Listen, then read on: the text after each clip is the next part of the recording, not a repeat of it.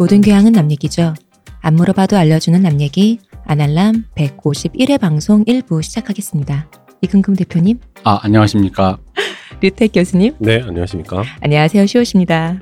이렇게 소개하면 안 되는 거 아니에요? 그렇죠. 그 원래 류택 일본어로 뭐죠? 요즘 같은 시대에 이거 굉장히 위험한 질문 아닙니까? 저희 저번 주도 이거? 했기 때문에 저번 주에 이미 도착되고 뭐죠? 미즈 미스터 모- 미즈, 미스터모 타이젠 쿤과 함께 방송을 했기 때문에 아 그렇군요. 네. 류택이 원래 야나기사와죠. 야나기사. 야나기사와 예.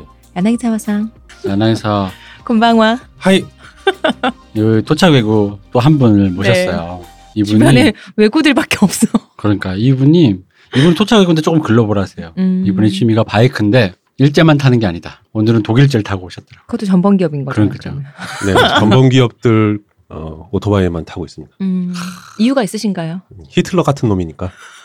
근데 왜 이- 이태리 오토바이는 안 타요? 어, 이태리 오토바이 아까 그 저 그 뭐 이상한 얘기 같지만 이태리가 저기잖아요. 독일보다 그 제국주의적 관점에서 봐도 짭이잖아. 아, 오토바이도 알지. 짭이다. 아, 오토바이는 이쁜데 어, 흔히 이제 바이크 타는 사람들은 이- 이태리 오토바이 되게 좋아해요. 네. 워낙에 디자인이 잘 빠졌으니까. 오토바이는 타는 맛이 반이고 가, 간지가 반이거든요. 음, 근데 어, 굉장히 비싸고 이쁘지만 쓰레기다. 이쁜 똥 쓰레기까지는 아니고 예쁘고 비싸. 어, 어. 쓰레기가 난 거 아니에요, 아? 차라리. 아 그런가? 어, 쓰레기. 분리수거라도 할 수 있잖아. 네, 재활용이라도 할 수 있는데. 요즘 아니 도- 뭐 똥은 그래요. 자연 친화적이지. 아 그래요? 어 썩기라도 하잖아. 아, 음. 요즘은 좀 낮았다고 하는데 이태리 오토바이들이 워낙에 이제 연비가 좋지 않고 어, 그런 뭐. 장고장도 많고 어. 어, 장고장이 한번 남- 어느 기계나 고장은 날 수 있지만 네. 어 이제 부품 수급이나 이런 것들이 워낙에 잘안 음. 되고 어 한번 올라 그러면 막 몇 달씩 이렇게 그럼 못 걸리고. 하는 때가 더 많다. 그렇죠. 아. 네. 사실 따지고 보면 1년에 오토바이 탈 수 있는 날이 많지 않거든요. 그렇죠. 우리나라는 네, 혹서기 혹한기가 워낙에 네. 분명하게 있고 장마 있고 미세먼지 많고 그러니까 날씨 좋아서 청명하게 주말에 이렇게 오토바이 탈 수 있는 날이 그렇게 1년에 몇번 두안 달도 돼요. 안 되겠어요. 날짜로만 치면은. 음, 아, 날짜로만 치면 두 달이 안 되죠. 음.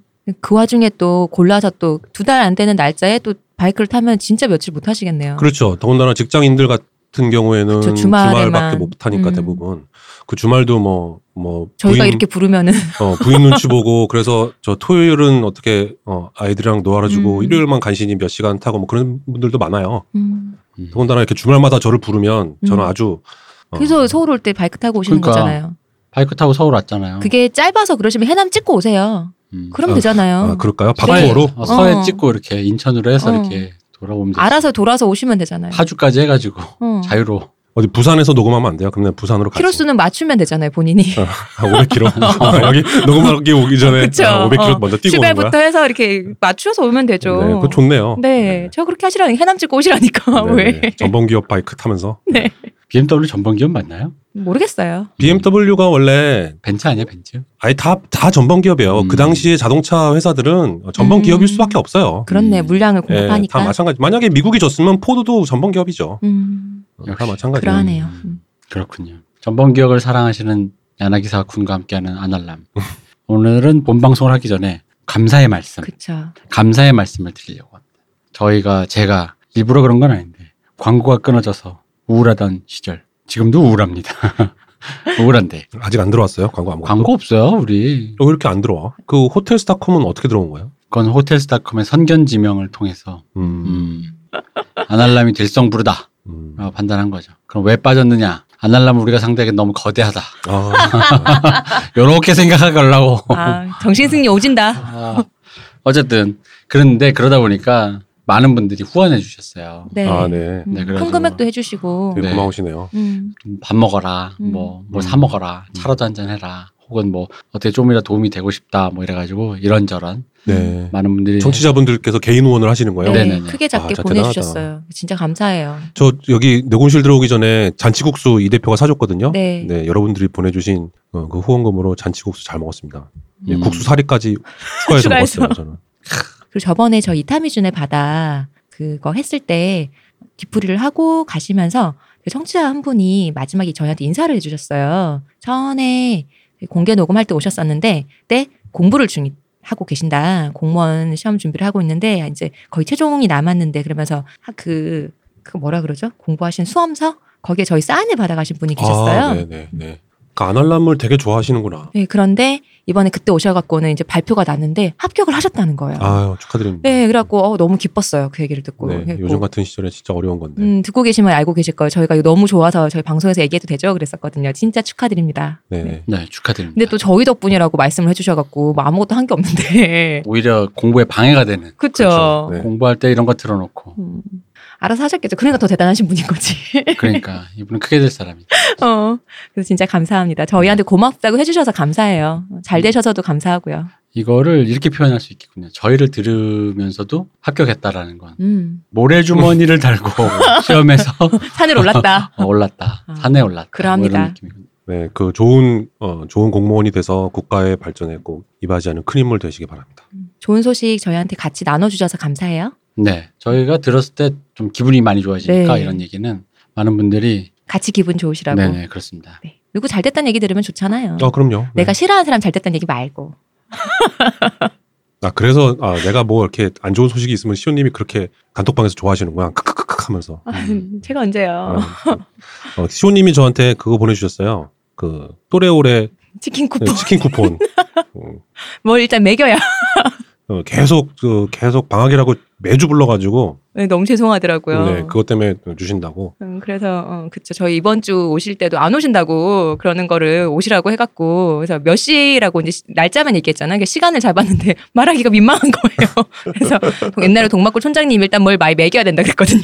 네네 네. 아무튼 잘 감사하게 받았습니다. 네. 아직 안 먹었어요. 네네. 자, 우리 유- 유택 교수와 함께하는 음. 아니지 야나기 교 야나기 사와 교수. 아그 야나기 사화가 그 보신 분들 많을 거예요. 되게 유명한 만화인데 천재 류 교수의 생활이라는 일본 만화가 있어요. 그 류 교수 이름이 예, 그 거죠? 류교수 이름이 원래 그 안에서 야나기 사화고 그게 한국어로 그냥 류택이에요. 그래서 음. 한국 제목이 천재 류 교수고 음, 그 안에 류택이라는 등장인물 이름이 나오고 거기서 제가 따온 거죠. 음, 일본만 하네요. 일본 만화죠. 음, 야나기 사와. 역시. 음. 어, 전범. 아, 토착. 토착외구. 난 아니야. 여기서 도대체 적폐 교수, 폴리패서, 뭐 나팔수, 여기 나온 사람들 다 좋은 사람이 뭐 없어요. 토착 외고 여기 나오신 분 중에 좋 우리가 이렇게 좋다라고 얘기해 드린 분이 별로 없죠. 아니 저희랑 안 친한 분들은 다 좋게 가셨어요. 아, 친해서 그런 거예요. 아 그렇구나. 네. 아, 그렇구나. 친해서 막대하는 거야. 음, 아니, 그런 게 캐릭터가 쌓이는 거예요. 그럼요. 네. 아유 감사합니다. 캐릭터 빌딩이 네. 얼마나 어. 중요한데요. 네, 네. 얼마나 좋은데. 어. 눈물이 나네요. 어쨌든 간에 이 토착 이미지까지 이제 생기셨으니까 음. 이게 이 정부가 끝날 때쯤에 좋은 일 생길 겁니다. 아, 정권이 바뀌면 네. 좋은 일 생, 아, 막 좋은 자리로 불러줘. 막 뭐. 소식이 갈 겁니다. 저희 잊으시면 안 돼요. 아. 그때 저희를 잊으시면 안 된다. 네. 뭐 폴리패서, 적폐, 토착 외고 이거 딱 코스가 나왔잖아요. 아 그러네요. 그럼요. 좋은 소식이 있을 겁니다. 정계 입문해야겠네. 선출직 요즘 같은 때 선출직 꿀이에요. 근데 저 인사청문회 통과 안 될 것 같은데 구린 게 많아가지고. 그게 또, 또 만들려고 또 또. 그러니까 내가 태클을 내가 짰잖아요. 이거를 합법, 민주, 진보 이렇게 하면 통과 안 되는데 내 병을 짜잖아. 적폐, 토착. 음, 이게 음. 태클 짜였잖아. 아, 그 정도는 괜찮다. 음. 이만한 우리는 깨끗하다. 오케이 오케이. 아, 태클을 짜드렸으니까 음, 다 문제 없네요. 네. 다 제가 친구를 생각해서 미래를 생각해서 네. 뭐, 눈물 나는 우정이다 진짜. 뭐라도 한 자리를 이렇게 같이 좀 나눌까 해서 저 잊으시면 안 돼요. 그럼요. 잘 되셔서 저희를 비례로 한번 이렇게. 비례대표로? 예. 사무실에서 일하게 해주세요. 우리 시온님 저기 그 일단 여성 1번 그치 여성 1번이니까. 음, 해주시고 저는 왜 여성담 노인 아닙니까? 비 비례 2번 노인으로. 어, 그래서 2번 알겠습니다. 네. 네. 자 그럼 이제 본론을 시작하겠습니다. 그럴까요?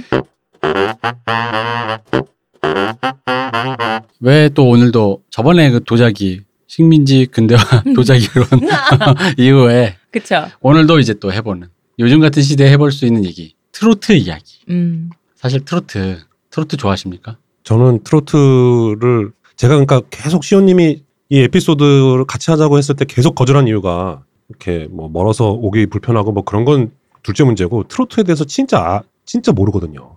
트로트를 즐겨 듣지도 않았고 난 락만 들었다. 아 그렇지 progressive 뭐 이런 레이디 거 가가만 들은 사람. 메탈리카 전들 뭘 알겠냐고 제가 그랬잖아요. 제 영혼에는 제 피에는 뽕기는 흐르지 않는다. 아, 그 노래방 가봐야 알 일이고 그건. 가보기 전까지 모르는 일이고 그거는. 역사를 잊은 민족에겐 미래는 없다. 아, 그이 트로트가 네. 얘기가 많잖아요. 네네. 네. 일제다. 사연이 많죠. 외색이다. 네네. 음, 맞아 외색이다. 그리고 또 또 다른 얘기가 또 있어요. 요즘에 흘러나오는 거. 원래 우리 건데 음. 일본 사람들이 가져갔다. 아, 음. 또 뺏겼다. 역으로. 아, 또 역으로. 여기에 관련해서 또 여기 이 업계에 종사하시는 분들에게 누구는 어떤 사람은 저 사람 사실은 한국 사람이다. 저 사람 사실 일본 사람이다. 일본 연예인 중에 그런 얘기 되게 많았잖아요. 그렇죠. 뭐 그런 얘기가 워낙 많고 하다 보니까 이게 얘기가 분분해요. 그래서 이게 정말 외국의 것인가? 아니면 이게 무엇인가? 토종인가? 음, 토종이냐?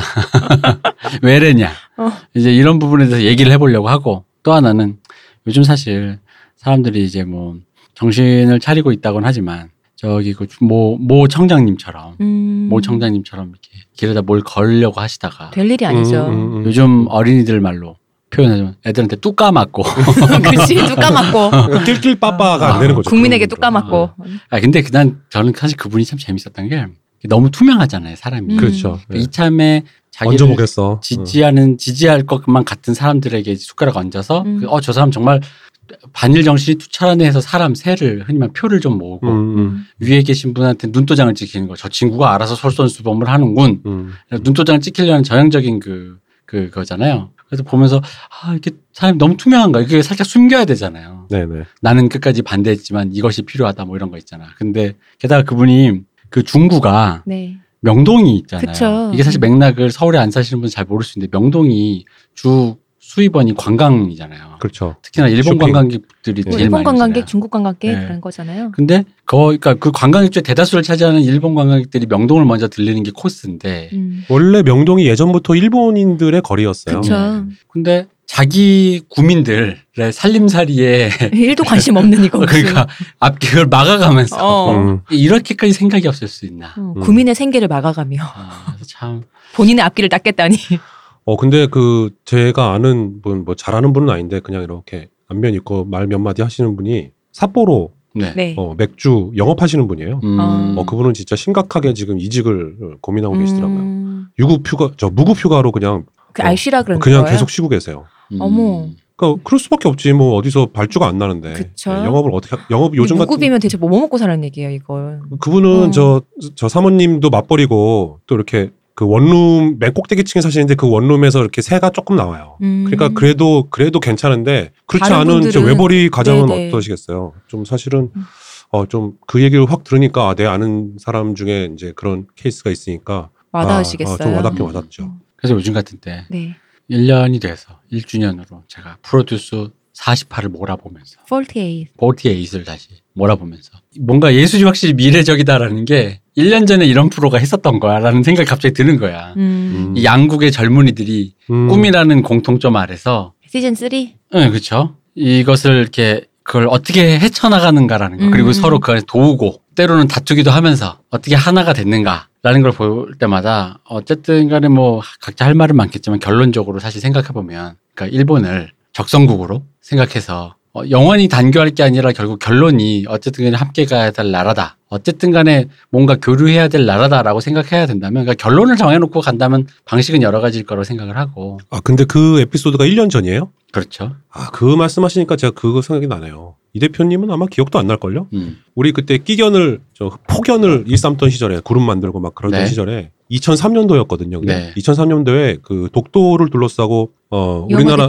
예, 어, 우리나라 예, 그렇죠. 우리나라에서는 이제 독도 지질 조사를 하겠다라고 하고 일본에서 거기 강력하게 반발을 한 적이 있어요. 음. 그래서 일본에서 막 초계기를 띄우겠다. 아, 독도 내가 무슨 상공에. 말 했는지 대충 느낌이 오네요. 예. 음. 그랬더니 그 그게 막 한참 이슈였는데 2003년이면 이명, 이명박 대통령 때 아닌가? 맞나? 노무현 대통령 그, 때죠. 아, 노무현 네. 대통령 때죠. 2003년이면 그때 이 대표가 뭐라고 그랬냐면 야 불과 1년 전에 월드컵을 공동 개최한 나라가 음. 1년 만에 전쟁을 하려고 그러네. 음. 그래서 제가 그 얘기 듣고 엄청 웃었거든요. 진짜네? 뭐 이러면서. 음. 근데 한일 관계가 늘 그렇다는 거죠. 이게 음. 엄청나게 낙차가. 심해요. 음. 맞아요. 좋을 때와 나쁠 때. 맞아요. 그래서 이 동료 시민이라는 생각으로 시민이 연대하고 거기서 이제 그 해결책을 뭐 모색해야지 뭐라고 해야 될까 그 이렇게 모든 사람한테 하나의 색깔을 쫙 이렇게 페인트 뿌려가지고 일본과 한국 있잖아요. 생각도 다를 수도 있는 사람들을 가지고 이렇게 하는 건 좀 그리고 그래서 마지막 장면을 다시 보는데 다시 눈물이 나는 거예요. 사쿠라 씨가 마지막에 사쿠라가 뽑힐지 안 뽑힐지 어쩜 탈락할 것 같은 그 마지막 남은 연습생 친구에게 같이 데뷔하고 싶다 음. 울면서 그걸 볼 때 이제 아직도 난 이 세상에 희망이 있다. 역시 희망은 아이돌이다. 아, 그두 두 사람은 지금 어떻게 됐나요? 잘 됐지. 아, 그래요? 뽑혔어요 그분. 아 뽑혔어요. 그래가지고 그러니까 그렇게 드라마를 만들어 놓고 어. 마지막 한 자리에 그 친구가 뽑혀 있는 순간 드라마가 완성돼 버린 거죠. 아 그러니까 어, 그러고 나서 지금 1년이 지났잖아. 잘 되고 잘 있죠. 되고 아, 있어요. 되고 아이즈원으로. 음. 아이즈원 멤버들이요? 그 사람들이? 네네. 아, 내가 이렇게 모르는구나. 음. 또. 그래서 어쨌든 우리 어른들은 이런 사람들을 위한 이런 친구들을 위한 미래를 만들어 준다. 뭐 이런 거죠. 그쵸. 근데 사실 음, 그런 생각으로 그게 어른이 할 일이지. 네 우리 어른은 그래야 된다. 그래서 여기서 잠시 인용을 해보자면 저의 존경하는 아, 존경하시는. 존경하는 고등 래퍼 이 시즌 우승자 김하온님의 cypher에서 잠시 따왔습니다. 그 난 이 이 가사를 듣고 약간 소름 끼쳤거든요. 음. 아, 오늘 랩하시는 거예요, 그러면? 아닙니다. 랩은 못합니다. 김하온님의 flow를 따라할 수가 없- 내 집에서 사실 해봤어. 어, 엄청 많이 해봤는데 연습했죠. 엄청 많이 했는데 안 되더라. 안될 것 같아. 어, 아 이게 이 리듬감을 천재인 걸요, 이분은. 리듬감을 못 하겠더라고. 이 책 가사 너무 되게 멋있잖아요. 그대들은 벌스를 채우기 위해 화나 있지. 이게 왜 힙합하는 친구들이 밑도 끝도 좀 화내는 가사들 있잖아요. 네네. 세상이 나를 뭐 어쨌든 근데 음. 이게 딱 그 얘기잖아요. 그대들은 벌스를 위해 채우기 위해 화나 있지. 생이라니 얼마나 허무하고 아름다운가. 왜 우리는 우리 자체로 행복할 수 없는가. 우리는 어디서 와서 어디로 가는 중인가. 원해 이 모든 것을 하나로 아울러 주는 답. 이거 고등학교 2학년 학생이 랩으로, 영상을 자주 하신다며. 랩으로 이 얘기를 했는데 어른인 제가 이걸 보다가 젊은 친구가 저런 말을 어른스러운 말을 딱 하는 순간에 약간 이렇게 찌뜨끔하는 거야. 네네. 네. 우리는 어디서 어디로 가는가 원하다. 나 이 모든 걸 하나로 만들어주는 답을 원한다라고 할 때 나는 과연 저 친구한테 무슨 말을 해줄 수 있을까 어른이. 그래서 답은 못 줘도 답을 주려고 하- 노력하는 모습을 좀 우리가 보이자. 음. 그리고 이 세상을 위로하는 예술가들을 위해서 잠시 찬양을 하고 그 예술가들을 위해 트로트 간파이. 특집을 간파이를 하고 그래서 준비했다 이거. 아, 그래서 토착외구 얘기를 했구나. 그럼요. 네, 저희 오토바이 얘기도 하고. 네. 네. 그래서 트로트 얘기도 하는 거죠. 그래서 알아보고자 준비한 시리즈 트로트, 엔카, 그리고 가요. 미스트롯 송가인은 이 시국에 뜨자마자 져야 하는가. 어. 질 수가 없어요. 인기 진짜 많으시더라고요. 그러니까 그걸 듣는 사람 다 토착 외고라고. 이제 어른들이 또, 얼마나 좋아하시는데. 어, 색칠해버리면 이제 그, 저 듣는 사람 다 태극기 할배라고 돼서 색칠해버리면 이거 이제, 어? 이제, 이제 그러니까 그런 걸 할까봐.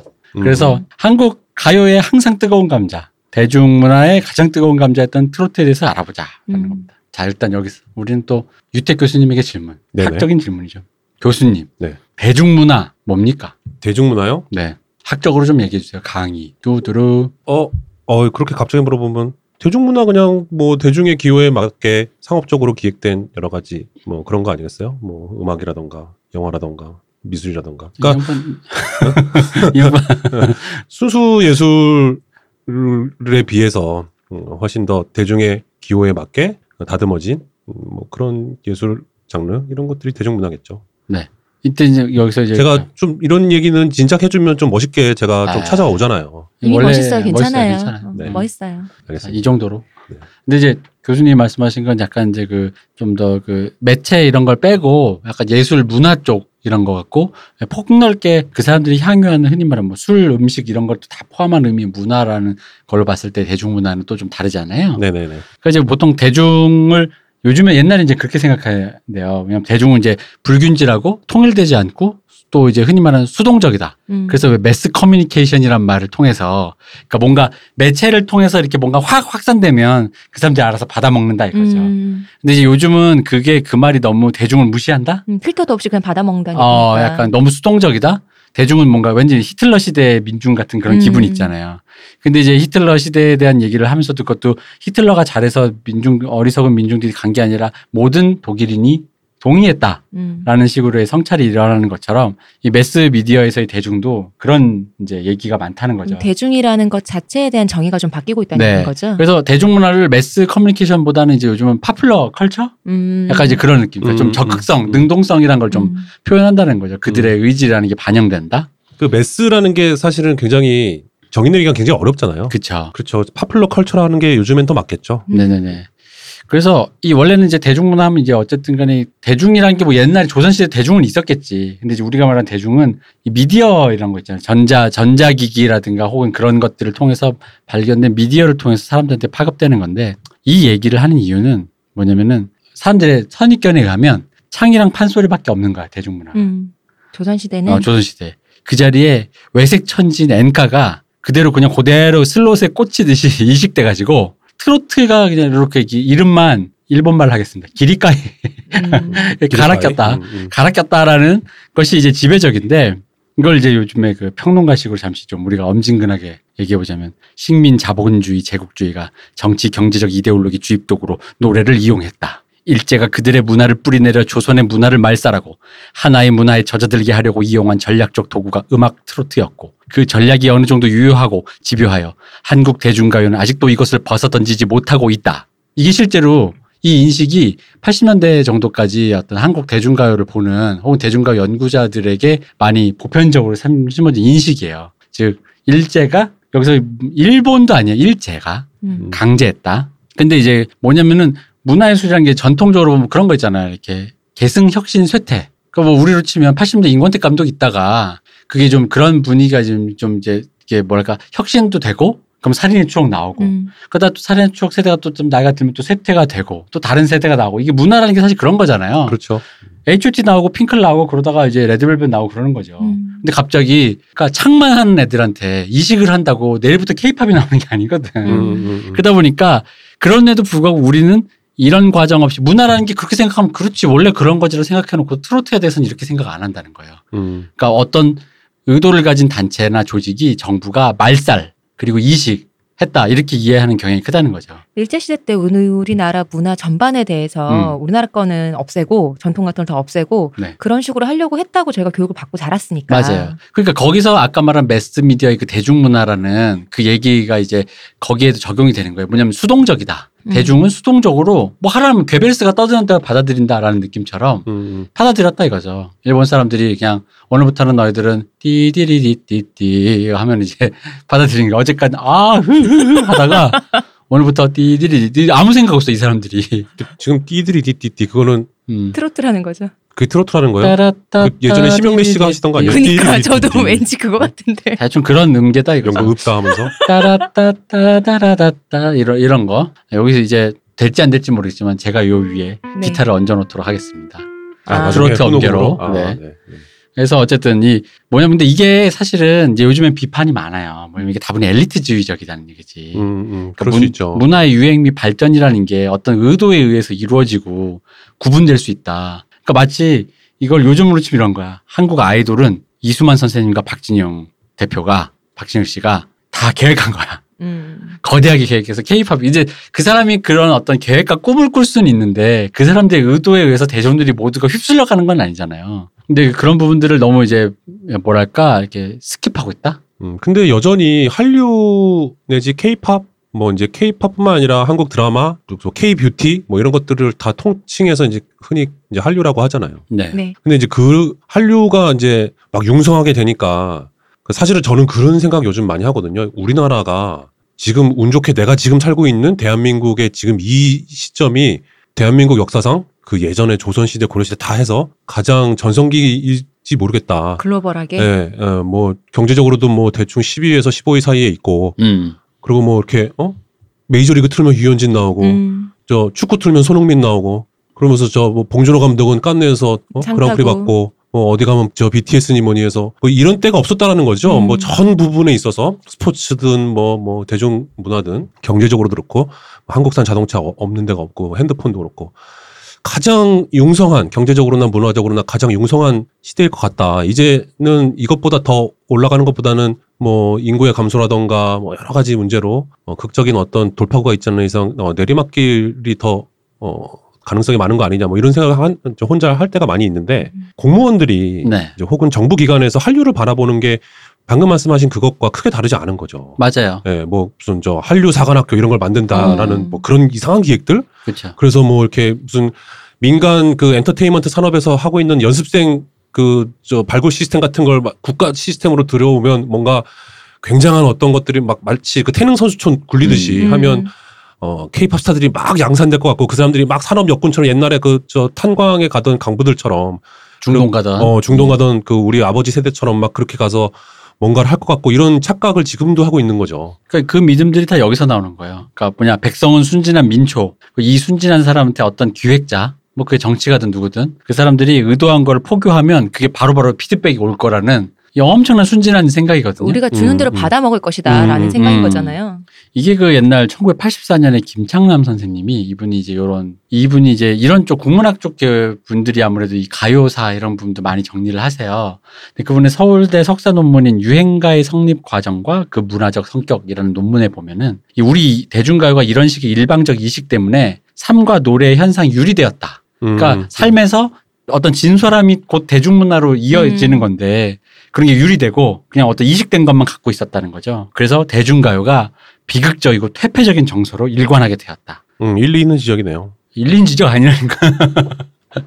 아, 지금 어. 왜이 얘기가 일리 있는 지적이지? 이, 이, 이 지적이 바로 방금 말한 이 아, 순- 엘리트적이다. 아, 엘리트적인 음, 그런 음, 거죠. 음. 아, 그래도 어쨌든 그 세계 세계관 안에서는 뭔가 그 세계관을 그대로 이어진 지적인 거잖아요. 그렇죠. 예. 근데 이제 여기서 말하면 생각 비극적 퇴폐적이라는 게 뭐냐는 거지. 음. 근데 사실 대중문화는 기본적으로 저질이고 퇴폐적이고 어떤 비극과 희비극이 공존하면서 그러니까 민초들의 삶을 반영하다 보니까 거기 안에는 그런 어떤 예를 들어 그 귀족집 딸내미가 오조상이 스펙이 좋은 오조상이 아주 스펙이 좋은 오조 그 왕자님과 결혼한다가 아니라 아, 옆집에 여자가 살다가 남편이 나가서 죽었는지 살았는지 확인이 안 돼서 애만 끌고 있으니 내 불쌍해서 그냥 내가 데리고 살았어 하면서 사다가 음. 보니 바람도 나고 뭐 이런 거잖아요. 음. 그러니까 그런 류- 이런 모든 것들을 통칭해서 퇴폐적이고 음. 무질서하고 라고 이- 약간 이런 식의 편견들이 있다라는 뭐 거죠. 고차원적인 음, 음. 그런 정신적인 어. 세계에 대해서 논하거나 이런 거를 그 문화로 받아들이지 않고 문화로 음. 향유하지 않고 그런 것만 한다.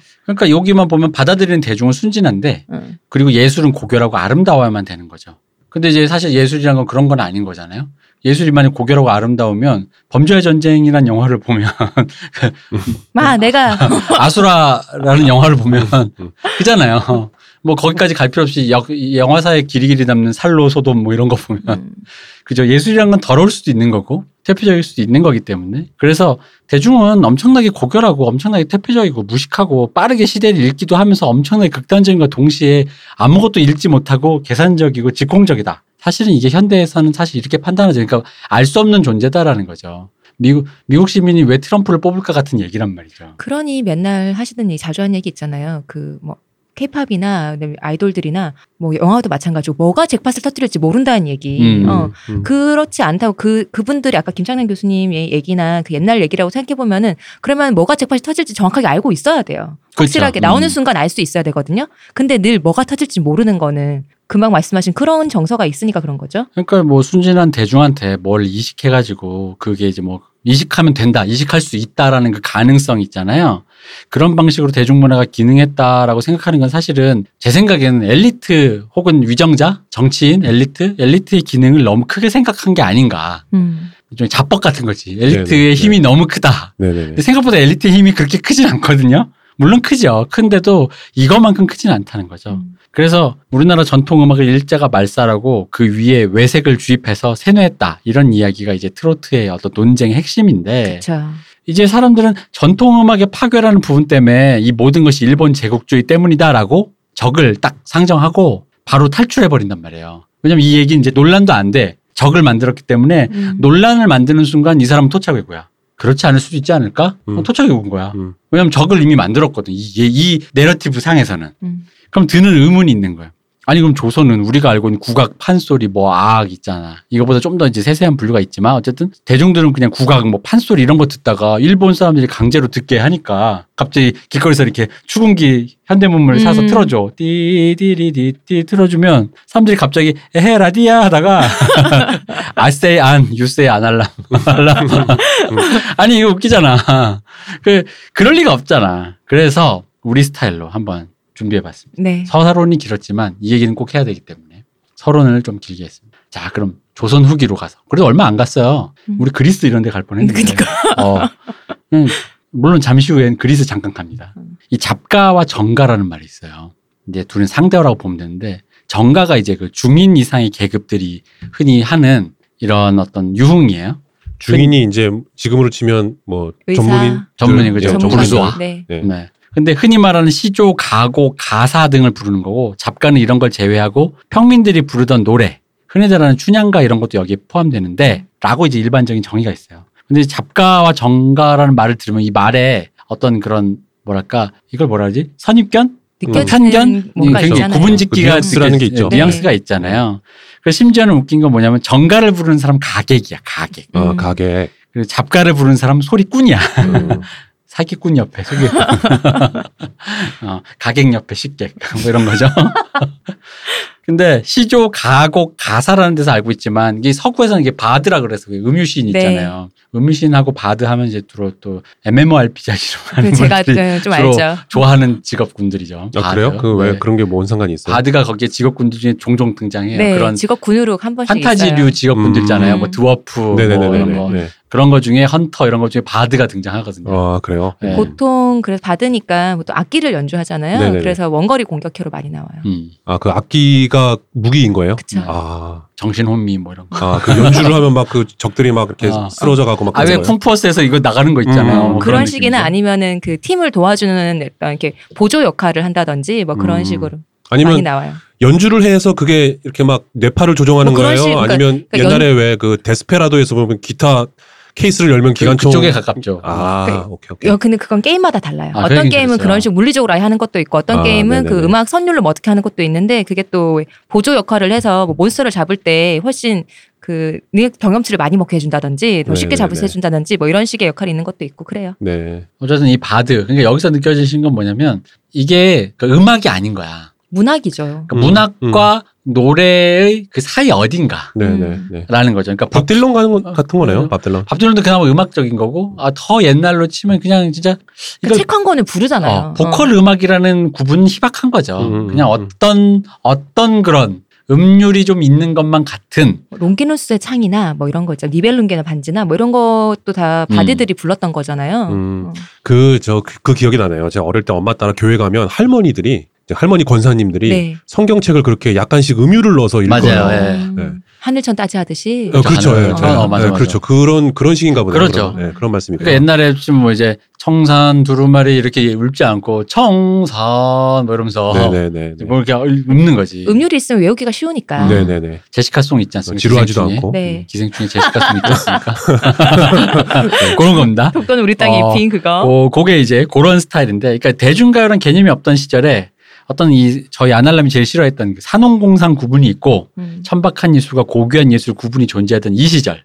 근데 여기도 대략 이제 18세기 조선 후기는 신분제도가 희미해져요. 이게 무슨 얘기냐면 사, 이제 좀 경제가 발달하고 도시가 발달하기 시작하다 보니까 조선 후기가 이게 유흥공항도 발달하고 그러면 이 돈을 번 사람들 중심으로 흔히 말하는 부르주아 돈을 번 신흥 중인 계급들이 계급은 좀 낮지만 돈이 그죠. 많은. 돈이 음, 많아. 맞아요. 돈이 네. 최고인 거죠.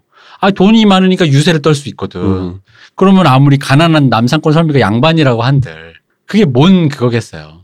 그러니까 지금의 언어로 보면 이 부르주아가 문화라는 건 왜 위로 올라가서 위의 것을 향유하려고 하는 게 많잖아요. 그런 습속이 있잖아요. 음. 뭔가 저 사람들의 그 예를 들면 내가 돈을 좀 벌면 클래식을 안 듣다가도 귀족이 듣던 거 듣고 어. 싶으니까. 조금 한한 몇천만 원짜리 오디오 갖다 놓고 음. 거실에 클래식 듣고 싶고 음, 음. 카라얀이 뭔지 이제 한번 들어볼까 뭐 이런 음, 거. 음. 원래 옛날에는 문화 자체가 그 상위 문화가 아래로 퍼지는 거잖아요. 그죠. 네, 귀족들의 문화가 밑으로 음. 퍼지는 거였으니까. 그러니까 이제 사대부의 문화를 이 중인들도 이제 향유를 하면서 이제 신문에 대한 자기들 그 갈망, 음. 나도 좀 뭔가 엠 하면서 좀 있고 싶다라는 거, 이게 자연스러운 흐름이라고 봐요. 그래가지고 이제 19세기가 되면 이게 좀 더 이제 강화되는 거죠. 그래가지고 유흥 문화도 발달하고 도시도 번창하고 하는데 그러다 보면 뭐가 되냐면 중인들 기준에서는 하층민의 문화는 이미 이 사람 섭렵한 사람들이거든요. 음. 그러니까 뭐 요즘식으로 치면 이렇게 말씀드리면 되겠어요. 길거리에서 랩하는 건 익숙해. 자기가 그 길거리 출신이라서. 음. 음. 근데 돈을 벌고 이제 조금 클래식도 좀 듣다 보니까 클래식도 듣고 힙합도 들어. 음. 양쪽 다 듣는 이게 가능. 이가 문화적인 경계가 희미해지는 거예요. 그럼 이제 이런 애들이 주로 이제 요즘 같으면 이제 그런 거 자식을 키울 때 아들아 음악 한번 해봐라 이러면은 게임 음악 게임 바- 음악 하고. 헨리처럼 헨리씨처럼 헨리처럼 바이올린 치면서 음. 대중가요 부르고 어. 하는 거지. 이게 그 그런 정도로 경계가 내가 너 희미해진 그거 거지. 부르라고 그거 그치. 바이올린 가르쳤냐 임마 이렇게. 그런 거지.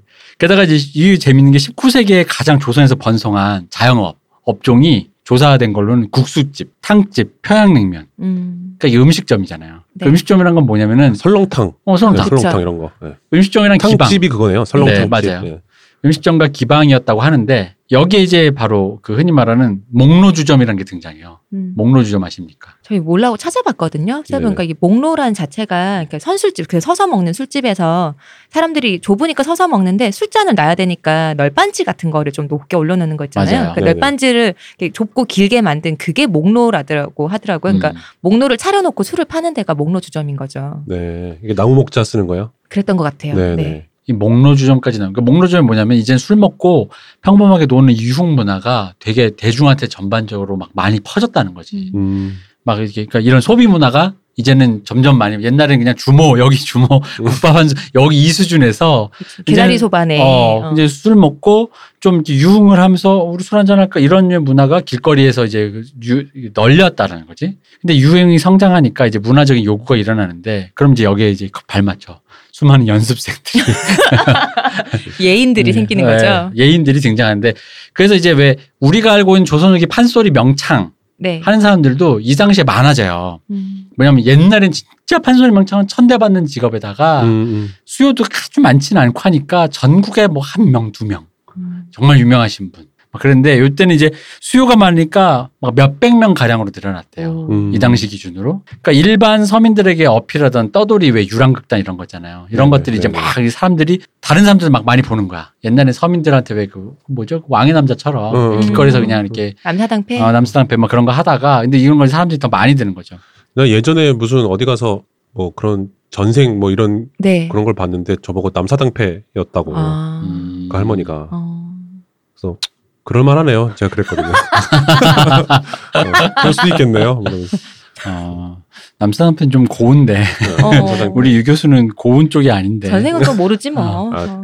토니 발레론과 같은 사람이었나? 기도하고. 아니 거기 남산한패 하니까 남산한패 플러스 저기 우리 유 교수의 외모를 더하면 내 생각에는 그거 길에 네. 펠린 아 펠린 영화인가 길 아, 길, 길. 어, 어, 길에 네, 네. 이렇게 안소니 안소니 안소니. 퀸, 안소니 퀸, 어. 네, 네. 안소니 킨의 그거 잠파노 딱딱그 그 느낌이네. 아, 그게, 아, 그게 남사당패잖아. 그러니까 어. 근데 하면 우리는 보통 약간 이렇게 좀 얼굴이 고운 아, 이준기 하고. 씨 같은 아, 아, 아. 그런 이미지를 갖고 있는데 아. 유 교수가 남산패니까 아 잠파노도. 있다라라는 이제 약간 음. 그런 그런 느낌이 있습니다. 전생에도 저 얼굴이었 쓰려고요. 음. 저등 저등치셔 쓰려고요. 부인할 수가 없어서 기분이 나쁘네요. 음, 아 그런 것 같아요.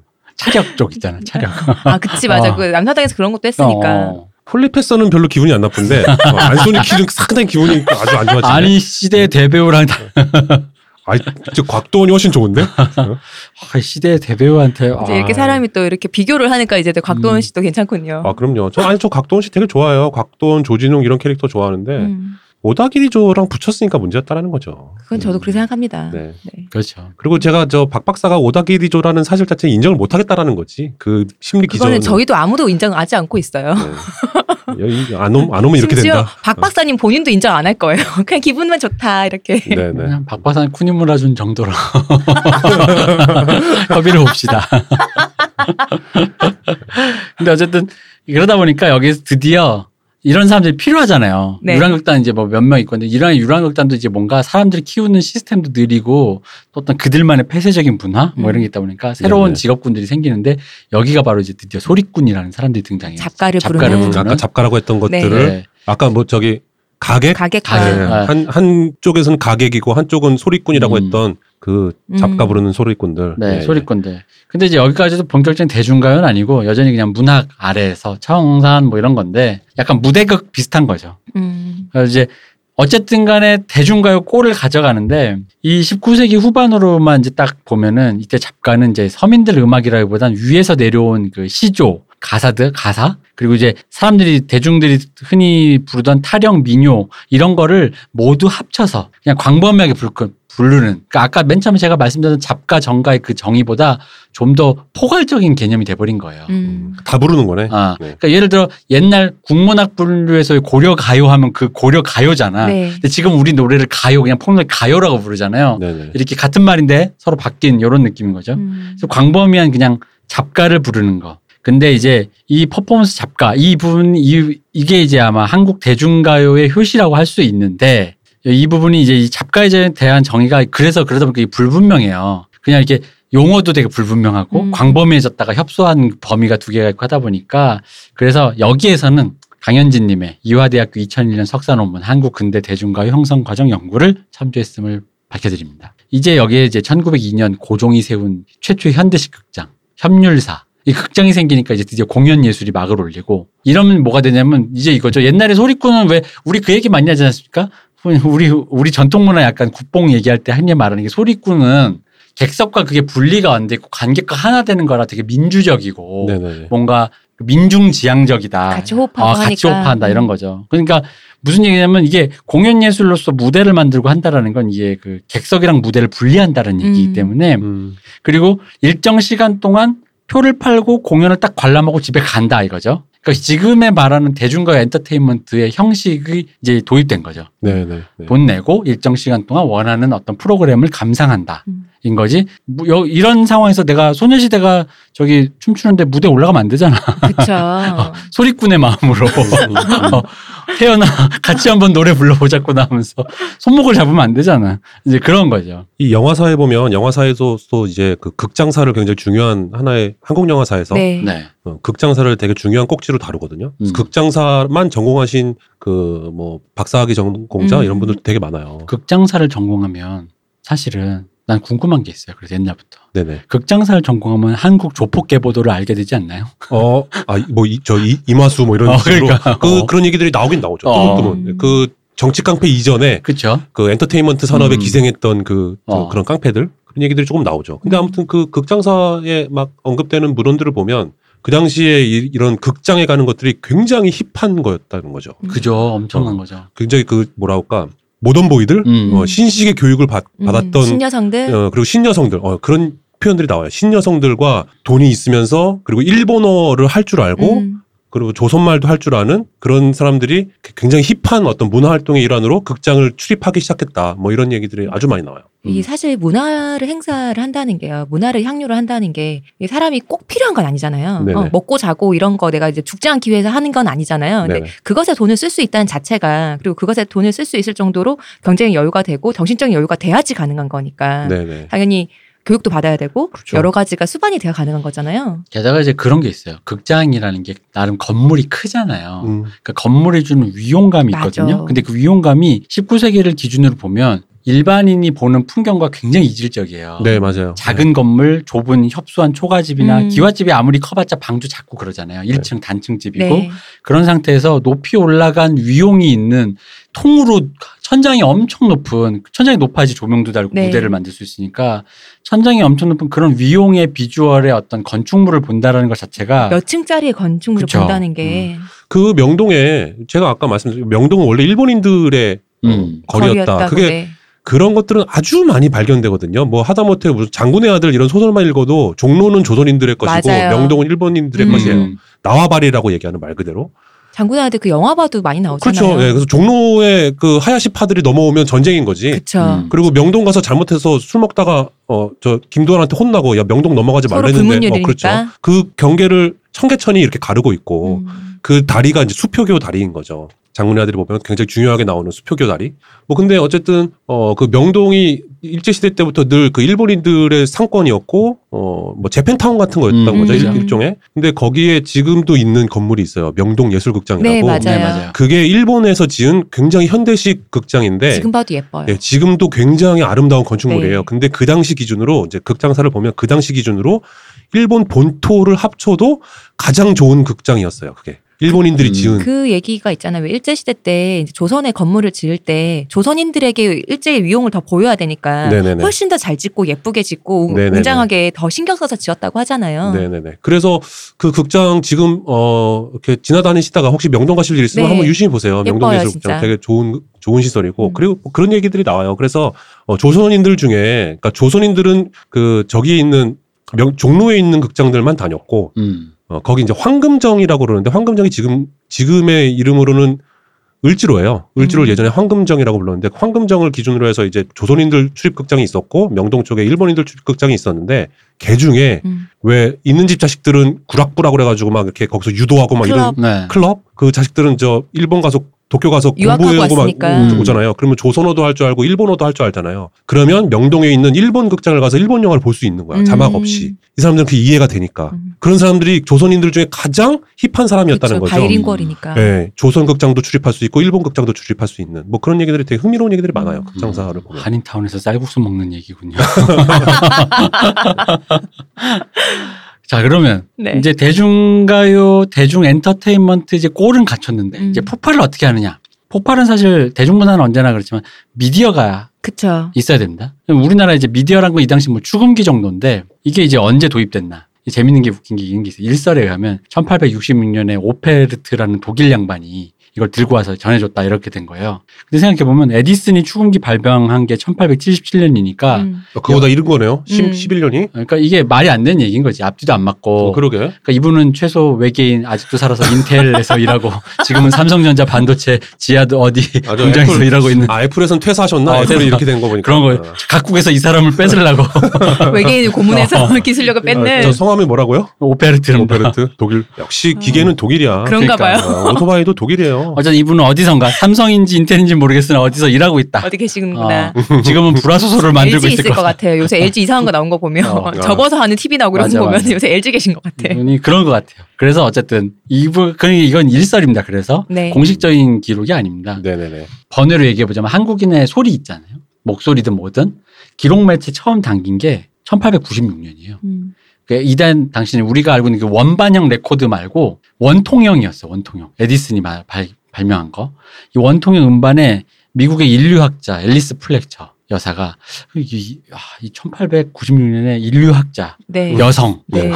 일단 이게 엄청나 그러네요. 음. 엄청나네요. 엄청나죠. 인류학자인데 여성이야.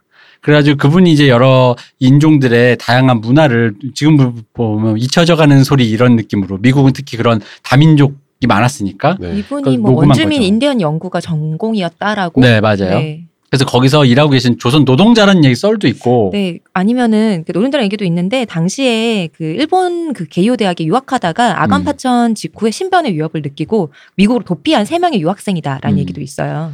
뭐 그래서 아, 그분들이 조선 출신 음. 어, 일본 네, 유학생이다. 유학하고 네. 있다가 네. 아간파천 일어나니까 그냥 미국으로 아예 도피를 해버린 거죠. 음. 그렇다는 얘기도 있어요. 이 노래를 있고. 부르는 네네. 이세 사람이. 네. 아니면. 조선 노동자라는 썰도 있고 네네네. 약간 그분들의 노래를 녹음한 게 최초예요. 근데 와, 이거 되게 글로벌하게 도망을 가셨네요. 와, 어, 그 시절에. 그 시절 게이오 대학에 유학을 갔으니까. 게이오 대학에 가서 갈 정도면 미국까진 가죠. 그 당시 어. 코스가 그래요. 음, 음. 네.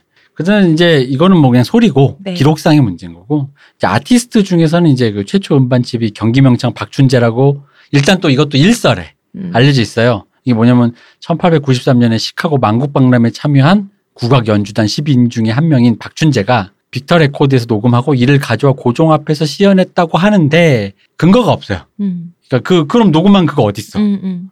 이 썰만 있는 거야. 그 사료로는 정리는 돼 있어요? 사료도 안 해. 썰? 썰, 썰. 아, 썰인 그냥 거죠. 구전 비슷하게. 아, 네. 예. 그러니까 이 당시에는 재밌는 게 이제 그 외국 그 제국주의식으로 운영을 했거든요. 외국의 레코드 회사들도. 예. 왜냐면 미디어를 이, 이거 신기하지 않아요 하고 알린 다음에 그 나라 사람들 팔면 되잖아요. 네네. 그러다 보니까 이 현지화 작업들을 엄청 시도해요. 이게 막 들어와가지고. 그래서 실제 확인할 수 있는 어쨌든 레코드는 1907년 미국 콜롬비아사가 발매한 앨범입니다. 콜롬비아 하니까 재밌네요. 콜롬비아 하면 머라이 캐리인데. 아니 근데 우리 지난번에 휘트니 휴스턴에서 네. 그 녹음했잖아요. 네. 거기 되게 굉장히 생각보다 많은 분들이 어, 네. 맞아요. 되게 굉장히 좋아해 반응을 주셨어요. 많이 하셨어요. 네. 뭐 좋아, 조- 대부분 좋은 반응이죠. 네. 근데 그냥 제가 이렇게 느꼈던 것보다 제가 이제 그 방송을 준비하면서 느꼈던 것보다 훨씬 많은 분들이 감정이입을 많이 하셨더라고요. 네, 감흥해 주신 분이 많더라고요. 맞아요. 되게 깜짝 놀랐어요. 그래서 콜롬비아 머라이 캐리라니까. 아니 머라이어 캐리 하니까 자동적으로 연상이 됐다 이거지. 휘트니 휴스턴이. 어쨌든 이 앨범은 아 감동 파괴해서 아 정말. 한국 음악가가 오사카로 가가 녹음한 걸 콜롬비아 본산에서 음반으로 제작했다. 네. 그러니까 제작 기술이 없으니까 음, 한국엔 네. 아직 없었으니까. 네네네. 녹음 기술까지는 있는데 뭐 이렇게 제작 그걸 아직 매스미디어로 이렇게 판으로 계속 찍은 대량 양산 체제가 없으니까 네네. 콜롬비아 본산에서 제작해서 한국으로 들여와 판매를 했다. 그럼 당연히 비싸겠죠. 당연하죠. 단가가 엄청나잖아요. 어. 지금 물건 놓은 거잖아요. OEM을 네. 준 것도 네. 아니고 가서 만들어 왔는데. 여기에 이제 경기 소리 중심으로 민요, 가사, 시조 이런 게 담겼대요. 음. 그런데 이제 워낙 세니까 이게 당연히 완전 수입품인데 이게 세니까 이제 성행은 안 했는데 여기서 이제 알 수 있는 거 경기 민요가 담겼다는 거죠. 그러니까 그 당시에 그러니까 경기 민요가 가장 널리 음. 불려지고 사람들이 듣는 거였다는 가장 흔한 거였다라는 아, 거죠. 뭐 시장성이 가장 어. 좋은 그렇죠. 그나마 그 사람을 중에는, 데려가서 외, 외국까지 가서 녹음하고 그걸 취입을 하려면은 대- 일반 대중이 가장 좋아하는 거를 해야 될 거 아니에요. 혹은 가장 흔한 거. 그렇죠. 어. 그러니까 우리로 치면 가요라는 걸 치면 예를 들어 발라드 부르시는 분도 계시고 음. 포크 음악 하시는 분도 계시고 네네. 락을 하시는 분도 계시지만 어쨌든 한국 음악 뭐야 하면 그냥 왠지 가장 흔한 건 어쨌든 아이돌 아무나 한 명 데리고 음. 가서 네. 네네. 녹음하는 게 제일 이런 이런 느낌인 거죠. 그 그때 유명하잖아요. 이거는 그 자료 남아 있을 때 경기 명창인 한인호 씨랑 그리고 광기 최홍미 씨가 가서 그걸 취입했다고 음. 하더라고요. 네. 근데 재밌는 게 이제 요, 요 때가 아까도 말씀드린 아직 보컬 음악이랑 뭐 이런 게 이렇게 구분이 안 되던 어. 시절이니까 이 지식인들은 이제 이런 일을 했어요. 뭐냐면 출판이 국민을 계몽할 수 있다. 그 뭐냐면 이제 이렇게 해서 출판에 대한 어떤 한글을 알리고 글을 음. 읽을 수 있게 하고 글을 읽게 함으로써 책을 더 많이 읽게 해서 국민을 이제 키우자 음. 이랬는데 여기서도 역시 또 악마에게 영혼을 판 상업주의. 아, 야, 악마는 되게 오래전부터 이랬구나. 악마 여기서 와가지고 되게 열심히 일을 해요. 악마는 Jesus랑 같이 있었을 아, 때니까. 진짜 와. 상업 출판을 일삼는 출판자들이 있었다. 악마 되게 부자겠다. 음. 지금 막 잘못하면 이 사람들 다 매판 자본이라 그럴 거야. 파주에 또아리를 틀고 막 이러면서 뭐 그런 거 있잖아. 어, 어. 어. 그래서 이제 아직 문학이랑 노래의 구분이 애매하던 시절이었는데 음반 취입뿐만 아니라 그 잡가집이라 그래서 이제 가사를 모은 거죠. 음. 어쨌든 아, 가사집이네요, 가사집이죠. 가사집. 예. 근데 이제 가사가 거의 다잖아요. 그쵸. 네네네. 그러니까 이제 이런 상업적 출판사를 통해서 출판물이 나오는 거예요. 우리 대- 그러니까 잡가의 옛날에 그 춘향전이나 네, 뭐. 수공가 뭐 적벽가 이런 거다 잡가에 네, 들어가니까 네, 얼마나 길어요. 네, 네. 그러니 나올 만 하죠. 그러니까 이제 이게 미디어가 변하면서 음반이랑 출판 지금 벌써 두 개 얘기했잖아요. 네. 그러니까 잡가라는 게 구전으로 돌아가다가 본격적으로 어떤 구전된 문학, 구전 문학에서 이제 대중 문화 그리고 대중 가요가 되는 거예요. 음. 근데 이제 이게 호응을 엄청 받았는데 왜 그랬냐면 이게 되게 통속적이야. 음. 통 뭔가 이렇게 막 사람들이 막 서로 이렇게 엄청나게 통속적인 얘기들을 하는데 이 연세대 박사 논문 박예경님의 조선 후기 시조의 통속화 과정과 양상 연구. 아 이렇게 말이 어렵습니까? 이제 18세기 시조의 특성을 이렇게 얘기하세요. 일탈적 욕망의 긍정, 육체적 감각성, 과장된 희화화, 일탈의 과잉 포즈, 개방성, 그리고 이게 19세기의 낭만적 일탈, 상투적 유형성. 근데 이게 무슨 얘기냐면 이게 그러니까 어떤 장르, 어떤 형태와 만나도 조우가 가능한 형태의 장르라는 거예요. 여기서 개방성이라는 뜻이 뭐냐면, 그러니까 뭐 민요랑 만났는데도 민요계 작가가 되고, 판소리랑 만나면 판소리계 작가가 음. 되고, 가사랑 만나면 가사계 작가가 되는 건데, 그러니까 이런 류의 이 당시 얘기가 뭐냐면 한번도 민초 될 사람 아까 얘기했잖아요. 왜 애만 혼자 키우고 있는 저 집 과부가 외로워서. 어, 왜 외로워서 파괴승을 집에 들였는데 뭐 그런 거 있잖아. 이제 그런 것들이 파괴승이 아니라 저 현역에 계신 어, 스님이어야 더, 아, 그치, 그치. 어, 아, 그렇네요. 어, 더 불륜스럽지. 어. 그러니까 그- 그 뭐죠 그 시주를 받으러 온 음. 스님과 했다가 그만 종아리 한 번 보고 파괴를 했는데 어. 손목 한 번 잡혀서 어, 네. 그 이런 게 뭐 일탈적 욕망의 긍정. 음. 근데 그날 하룻밤을 지냈는데 육체적 감각성. 음. 근데 이걸 사람들이 좀 약간 희화화하잖아요. 음. 아니 그 중놈이 말이야 과장된 희화화. 그런 거죠.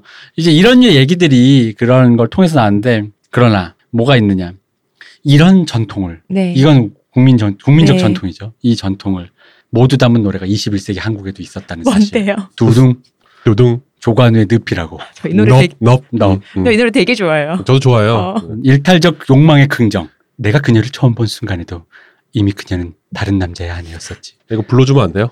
이게 지금 이- 부르고 이거- 있는 거 여기 원래 나레이션이잖아요. 나레이션이잖아요. 앞에. 아, 이건 나레이션 어, 부분이에요. 네. 아. 육체적 감각성. 하지만, 하지만 그건 그건 내게 중요하지 중요하지 않았어. 어, 하고 있잖아. 왜냐하면 진정한 사랑은 언제나 상상 속에서만 가능한 법이니까. 과장된 희화화. 음. 난 멈출 수가 없었어. 이미 내 영혼은 그녀의 곁을 맴돌고 있었기 때문에. 일탈의 과잉 포즈. 까맣게 타버린 가슴에 이 과잉 포즈 아닙니까? 더 불러. 꽃이 피질 않겠지. 아, 그러고 거죠. 보니까 과잉된 가성 이런 것도 아, 그렇죠. 그렇네요. 형식, 형식미도 그렇게 그렇죠. 있는 거예요. 그렇네요. 그 다음 가사 이거는 굳, 굳게 닫혀버린 내 가슴 속엔 차가운 바람이. 이뭐 이, 조관의 늪은 한국 전통 전통을 계승하고. 있다.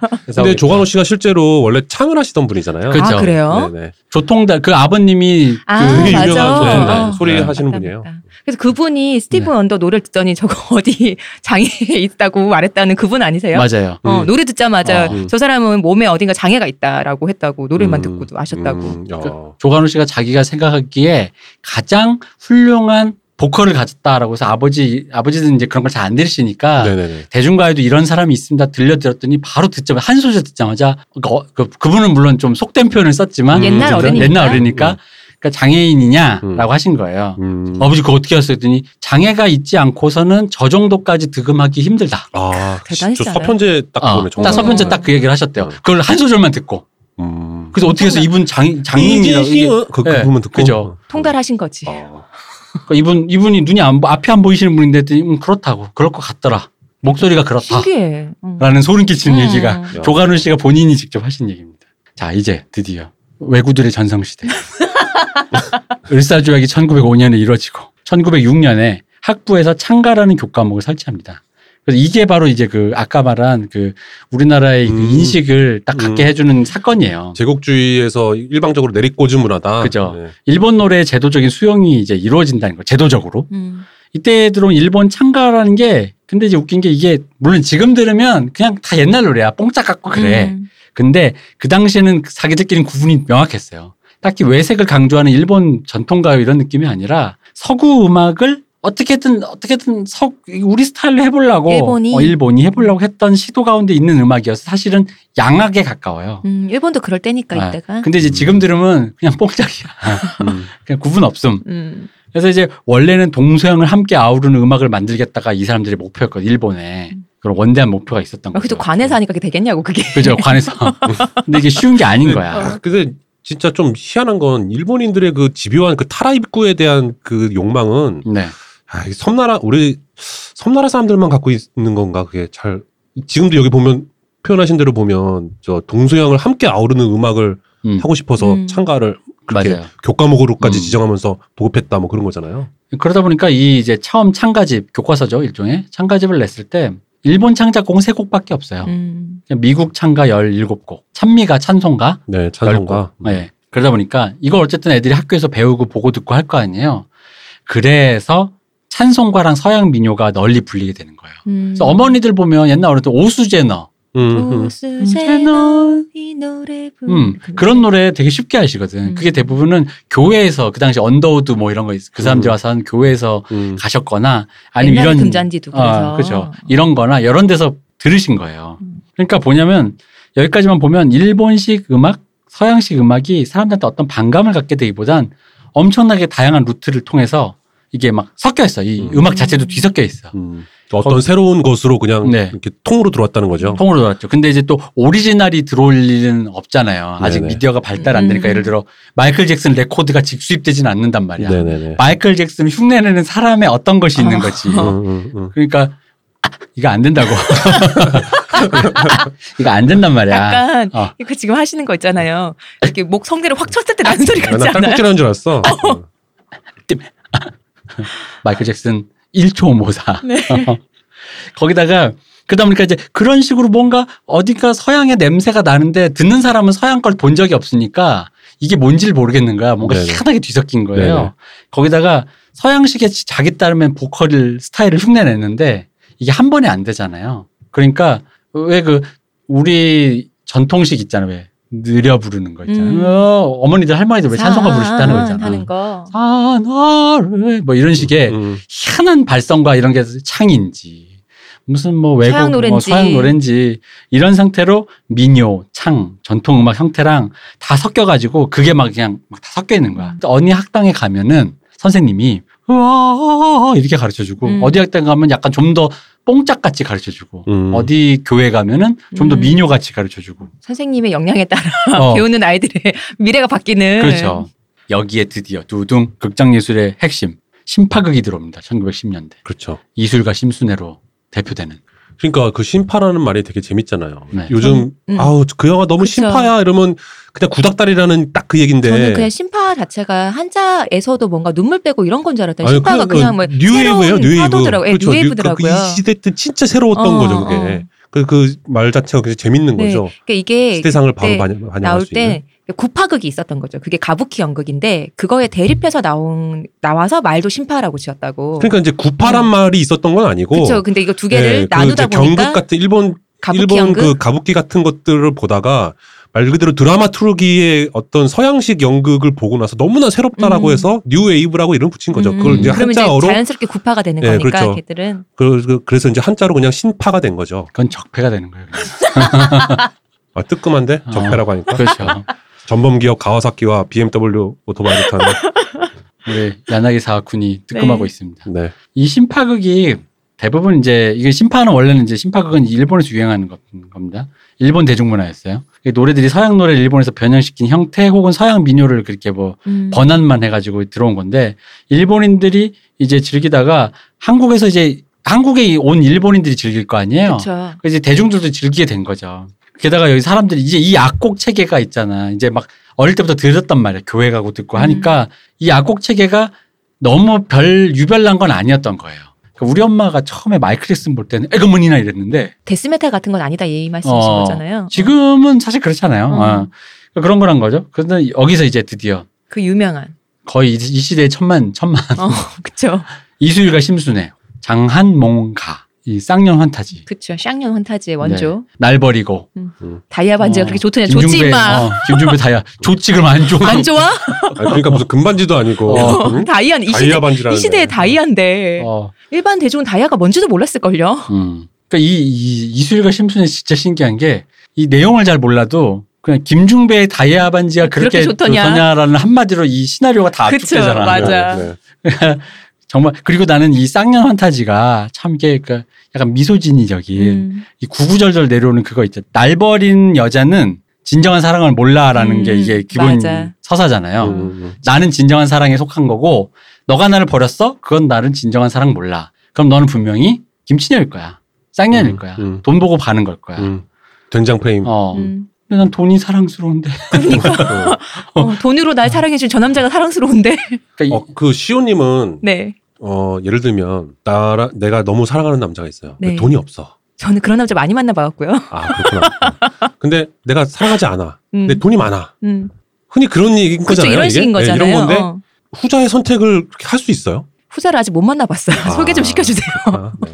근데 우리 건 아나람에서 늘 얘기했지만 아무 나랑 아무 관계 없는 사람 돈만 많다 이렇게 상상 속 생각하면 좀 좀 그런데 과연 할 수 있을까 싶은데 그 사람이 제공하는 편의를 사랑의 이름으로 받아들이는 순간 음, 예, 구분하기가 어려워요. 음. 예를 들어 그렇겠죠, 당연히. 밤늦게 돈이 없어가지고 버스비 아끼려고 택시 좀 집 앞 근처까지만 가- 간 다음에 걸어가고 걷다 보니까 한 30분 걸어서 뭐 새벽 도착하니 새벽 1시고 뭐 이런 사람 이런 연애를 했던 사람이 되게 편하게 에어컨이 켜져 있는 자동차로 나집 앞까지 데려다 주고 내 기분 맞춰서 꽃도 사다 주고 하는 게 돈으로 가능한 건데 그 사람의 마음이라고 생각을 해보면서 거기에 그 편의가 너무 마음에 와닿으면 사실 이게 돈 때문인 건지 음, 이 사람의 마음 때문에 이거 구분하기 쉽지 그, 않거든요. 그 남자도 사랑하니까 마음이 있으니까 그걸 하는 거잖아요. 그죠? 어. 음, 그걸 제공해주는 어, 남자가 에스코트 네. 서비스를 내 아, 신청한 것도 그렇겠지, 아닌데, 사실. 어, 그러니까 한- 그거는 두 개가 분리가 안 된다는 거죠. 그죠. 음. 단순히 돈이 있기 때문에 그러니까 그건 상상 속에서만은 그렇게 생각할 수 있어요. 음. 저 사람의 뭐, 뭐 180평 아파트에 뭐. 심적으로는 아무것도 없이 그냥 뭐 이렇게 뒤에 배경만 본다 이럴 수 얼마면 돼? 뭐 이런. 어, 어, 실제로는.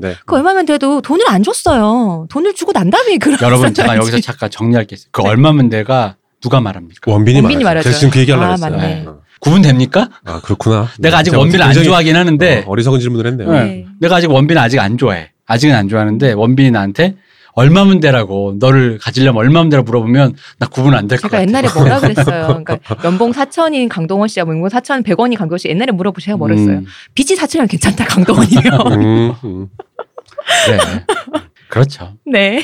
어쨌든 이수일과 심순애 이때 당시에 그 미소진이적인 세계관, 음. 가부장적인 세계관 속에서 자유연애가 들어왔을 때 이 자유연애에서도 내내 떨칠 수 없었던 그 여성에 그 대한 어떤 그런 인식, 미소진이적인 어, 것. 미소진이적인 것 그런 것들이 여기에 이제 계속 있었다. 이게 건축학개론까지 끊임없이 살아남죠. 그쵸. 아 네. 그렇죠. 음. 나를 버리고 가. 앞서방 오빠랑, 응, 응, 응. 서방이 무슨 말이에요? 압구정, 서초동, 방배동 아, 사는 오빠 그 앞서방. 유연석 씨. 어, 그걸 앞서방이라고 그래요? 거, 거기 극 중에서 앞서방이라 그러잖아요. 아 그래요? 아. 아. 잊고 요즘에 있었다. 우리 쪽 애들은 앞서방이라며 앞서방이 뭐예요? 그랬더니 압구정, 서초, 뭐 방배 이쪽 사는 애들 아니냐? 뭐 이러면서 막. 음. 그 선배가 얘기하는 아, 거예요. 그렇죠. 그 선배의 앞서방 오빠의 찐퉁 게스 티셔츠가 그치. 그렇게 탐이 났던 거지. 집에 수지가. 컴퓨터도 있고 네. 당시에. 네. 음. 그저 건축학개론 감독님은 지금 최근에 그 공유와 음. 박보검이랑 무슨 영화를 찍고 계시더라고요. 음. 아. 무슨 어, 무슨 무슨 영화인지 잘 모르겠는데 음. 아 근데 맞죠 여러분 혹시 이 얘기 듣고 그 오해하시면 안 됩니다 그 이수일과 심순애는 미소진이적인 경향이 담뿍 담긴 거고 네.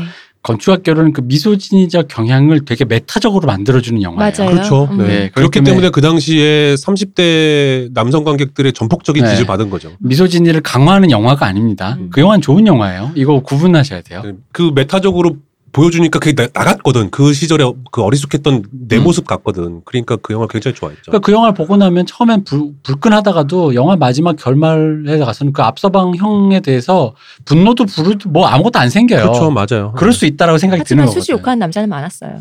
바로 거기가 그러니까 그게 건축학 결혼이 그래서 전 나중에 한번 얘기해 볼 만한 게 거죠. 어, 리트머스지가 되는 그렇죠, 거죠. 그럴 수 있죠. 저 얘기하니까 갑자기 저번에 그 저 이타미준의 바다에서 그 장 소장님이랑 얘기할 때 네네. 소장님이 그 건축사의 힘듦을 많이 말씀 해 주셨잖아요. 그래서 제가 드디어 이해했어요. 건축학 음. 개론에서 이재훈 씨가 엄태웅 씨가 되는 그 마법을 이해했어요. 얼마나 아, 힘들었으면 아, 저 얼굴이 그렇게 되나. 자기가? 아.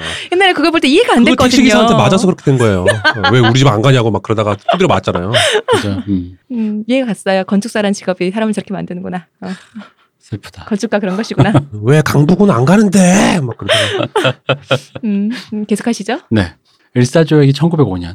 문제는 이제 20년대가 되면은 이제 유행 창가라는 게 생겨요. 음. 유행 창가. 이게 이제 본격적인 서양 음악, 아예 제대로 된 거의 이제 서양 음. 악이에요 아예 서양 음악을 하겠다. 음, 이게 왜냐면 19세기에 이제 군악대가 창설되고 기독교를 통해 들어온 서양 음악 형태가 자리 잡으면서 군악대는 기악, 연주 음악 있잖아요. 네. 빰 빠밤 빠밤 빠밤 빠밤 이거랑 기독교 음악은 이제 뭐 성악, 보컬 뮤직 쪽, 음, 이게 할렐루야. 보컬, 할렐루야 이게 노래하는 쪽인 거죠. 음. 개화기 음악 교육이라는 책의 그 민원득 저자가 얘기하기를 서양식 찬송가가 쉽게 뿌리내릴 수 있었던 이유를 이제 한 세 가지로 얘기해요. 한국인이 음악적인 민족이다 일단. 그쵸.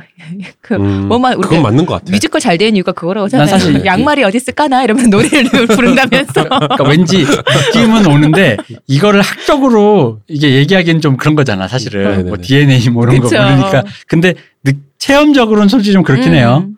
한국인이 음악적 민족이다 근데 네. 이 당시에도 이제 그런 생각이 있었던 음. 거죠 기독교의 주 포교 대상이 사대부가 아닌 신흥 평민층이었다 그쵸. 그리고 당시의 민족적 감정이었던 그 독립 애국 애민 사상이랑 기독교 정신이 비슷했던 음. 거예요 그래서 그게 부합되었다라고 설명이 돼요 음. 그래서 이때는 기독교 단체가 교육기관도 이제 같이 하고 있었잖아요. 우리 뭐 쉽게 생각할 수 있잖아요. 그때 지었던 학교들 아직도 있잖아요. 그죠. 대제고나 뭐 이화나 뭐, 뭐 이렇게 연세대학교도 그 네네. 이제 여- 연희 연희 전문학교랑 예, 예, 네, 맞아요. 세브란스 병원이 합쳐진 거죠. 그러니까 학교 교육의 일환으로 찬송가가 불렸기 때문에 이제는 뭐 사람들이 뭐 흔한 거예요. 그런데 이 시점에서 청일 전쟁 터지잖아요. 그러니까 일본이 들어와서 일본 군가가 또 들어와요. 네. 그래서 재밌는 게 이제 독립운동 당시 최고의 의병가로 꼽히는 노래가 있어요. 봉기가라고. 네. 이 봉기가가 일본 군가의 번안곡이에요. 아 그래요? 음, 이게 그 번안을 해서 독립운동하는 어, 분들이 네. 그런 거예요. 그렇죠. 네. 그러니까 미국 국가를 번안해서 미국이랑 전쟁하는데 네. 부르는 거죠. 뭐 이제 그런 이게 뭐뭐 그렇습니다. 네. 네. 제도적으로 일본 노래를 수용하고 말고 이 문제를 떠나서 이 청일 전쟁쯤 돼가지고는 대중한테는 이제 일본 군가가 이미 널리 퍼져 있었다는 얘기예요. 네. 네네네. 네. 근데 군가가 사람들한테 왜 퍼져 있지 싶은데 그 당시가 이제 제국주의 군국주의 시대이기 때문에 군- 전 국민이 이제 그런 군가가 자체가 저 때도 그랬어요. 저 때도 저 초등학교 때만 해도 담임 선생님 중에는 군가 가르쳐 주는 교수 선생님 계셨어요. 음, 맞아요. 네. 진짜 사나이 이런 거. 어, 어, 전후의 시체를 그러니까 그, 넘고 그 넘어. 어. 그때 요즘 애들은 줄넘기 뭐지 그 고무줄 놀이 잘 안 하지만 음. 저희 어릴 때만 해도 그 노래로 고무줄 놀이를 맞아, 했잖아요. 맞아. 어. 그게 보폭에 맞게 작곡된 거여서 고무줄하기 아. 딱 좋아요. 군가들이. 맞아, 전 맞아. 진짜 못했거든요. 행진곡 같은 것들이. 아, 그러니까. 진짜. 어. 그래서 아시겠죠? 옛날 분들은 기억나실 거예요. 군가가 우리한테 되게 흔했어요. 맞아요. 옛날 네. 사람들은. 그래서 여기도 군가가 엄청 흔, 흔했던 거죠. 자, 이 노래.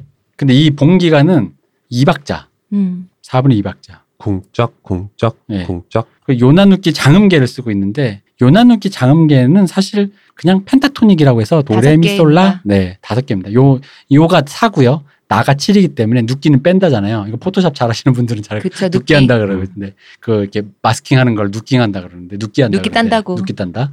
근데 요 나를 뺐다 이거죠. 그러니까 칠음계에서 네 번째 음이랑 일곱 번째 음을 빼는 거예요. 그럼 네네네. 도레미파 솔라시도로 치면 파랑 시를 빼는 거예요. 네네네. 왜 파랑 시를 빼냐면 미파와 시도가 반음 반음씩이잖아요. 반음 이니까 그게. 그게 뭐 여러 가지 이론이 있습니다만 자연적으로 사람들이 그냥 아무렇게 읊는 음계가 반음계가 아니에요. 음. 음. 장음계에서 이렇게 되게 인터벌이라고 해야 되나 음과의 사리가 거리가 거리가 좀 떨어져 있어요. 네네네. 네. 미묘하게 그 반음을 캐치해내서 이렇게 자기도 모르게 배우지도 않은 애가 하는 거는 드물다는 거죠. 음. 그래서 치름계는 그렇게 어쨌든 서양에서 나온 그런 학적인 그 네. 치름계인데 보통은 각 나라의 민속 음악은 굳이 따지면 펜타토닉이에요. 이렇게 다섯 개 도레미솔라. 음계가 많다. 네. 근데 펜타토닉 혹은 도, 요나누키 장음계 왜 이렇게 부르냐? 그 각 민속 음악을 부르냐? 사실 이렇게 생각하면 돼요. 여러분이 알고 있는 도레미솔라 그리고 이 치름계 형식은 서양식인 거예요. 치름계는 그렇죠. 서양식. 그리고 무슨 얘기냐면 지금 현대 음악으로 치면 44.1 음. 헤르츠. 네. 440헤르트입니다. 이 대표가 착각했습니다. 양해해 주세요. 가 A 라음이거든요. 네. 라음의 기준에서 맞춘 거예요. 음. 근데 헤르츠가 좀 바뀌잖아요. 음이 달라요. 네네. 그러니까 옛날에는 이런 헤르츠를 정확하게 안 했으니까 서양 음악에서도 악, 원전 악전 할 때마다 각 지역마다 음색이 좀 달랐던 거예요. 음, 같은 음악을 음. 연주를 해도 음. 오케스트라도 시- 실력이 떨어지면은 그걸 못 맞추는 거야.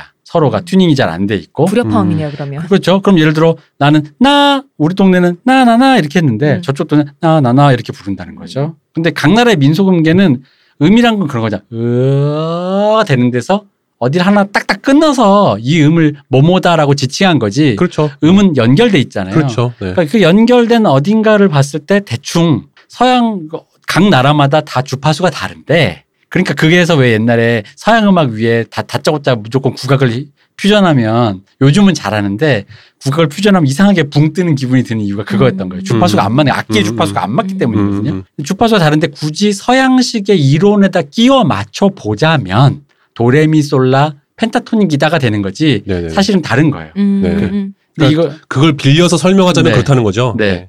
근데 우리 머릿속엔 서양 음계밖에 없거든. 그렇지. 그러다 C, 보니- D, F, G, A, B밖에 어, 없지. 음. 그러다 보니까 그게 설명하는데 사실은 그게 다른 거죠. 각 나라의 음계는 이게 지금 7음계인데 서양 음계는 다 합치면 반음까지 다 포함하면 12개 음을 쓰는데 인도나 이런 데 뭐 48개, 60 몇 개 막 음. 많아요. 막 음계들이. 근데 그거를 이제 서양의 사람들이 음악을 퍼뜨리고 서양 민속 음악자들이 그것을 자기네 언어로 번안해 놓은 거예요. 네네네. 그러니까 국악도 마찬가지가 된 거죠. 어떤 요나르키 장음계인데 장음계는 사실 막상 치면 별로 이렇게 외색 안 같아요. 그냥 음. 요걸 잘 치면 브루스가 되고 어. 음, 음, 음. 요, 연주자 역량에 따라. 예, 요거 잘 후리면 그냥 바로 에릭 크랩튼. 아. 음. 그렇기 때문에 뭐 딱히 그 오음계로. 네네네. 네. 펜타토닉만 잘 쳐도 먹고 살던 시대가 있었다. 비교적 최근까지. 네. 그래서 이제 이 다양한 노래들이 이제 유행 참가가 되는데 이, 이 재밌는 게 이야기성이 강한 노래 있잖아요. 네. 너는 나를 왜 떠나갔어. 뭐 이런 류 늪에 얘기부터 빠진 거야. 어, 늪에 빠진 거야.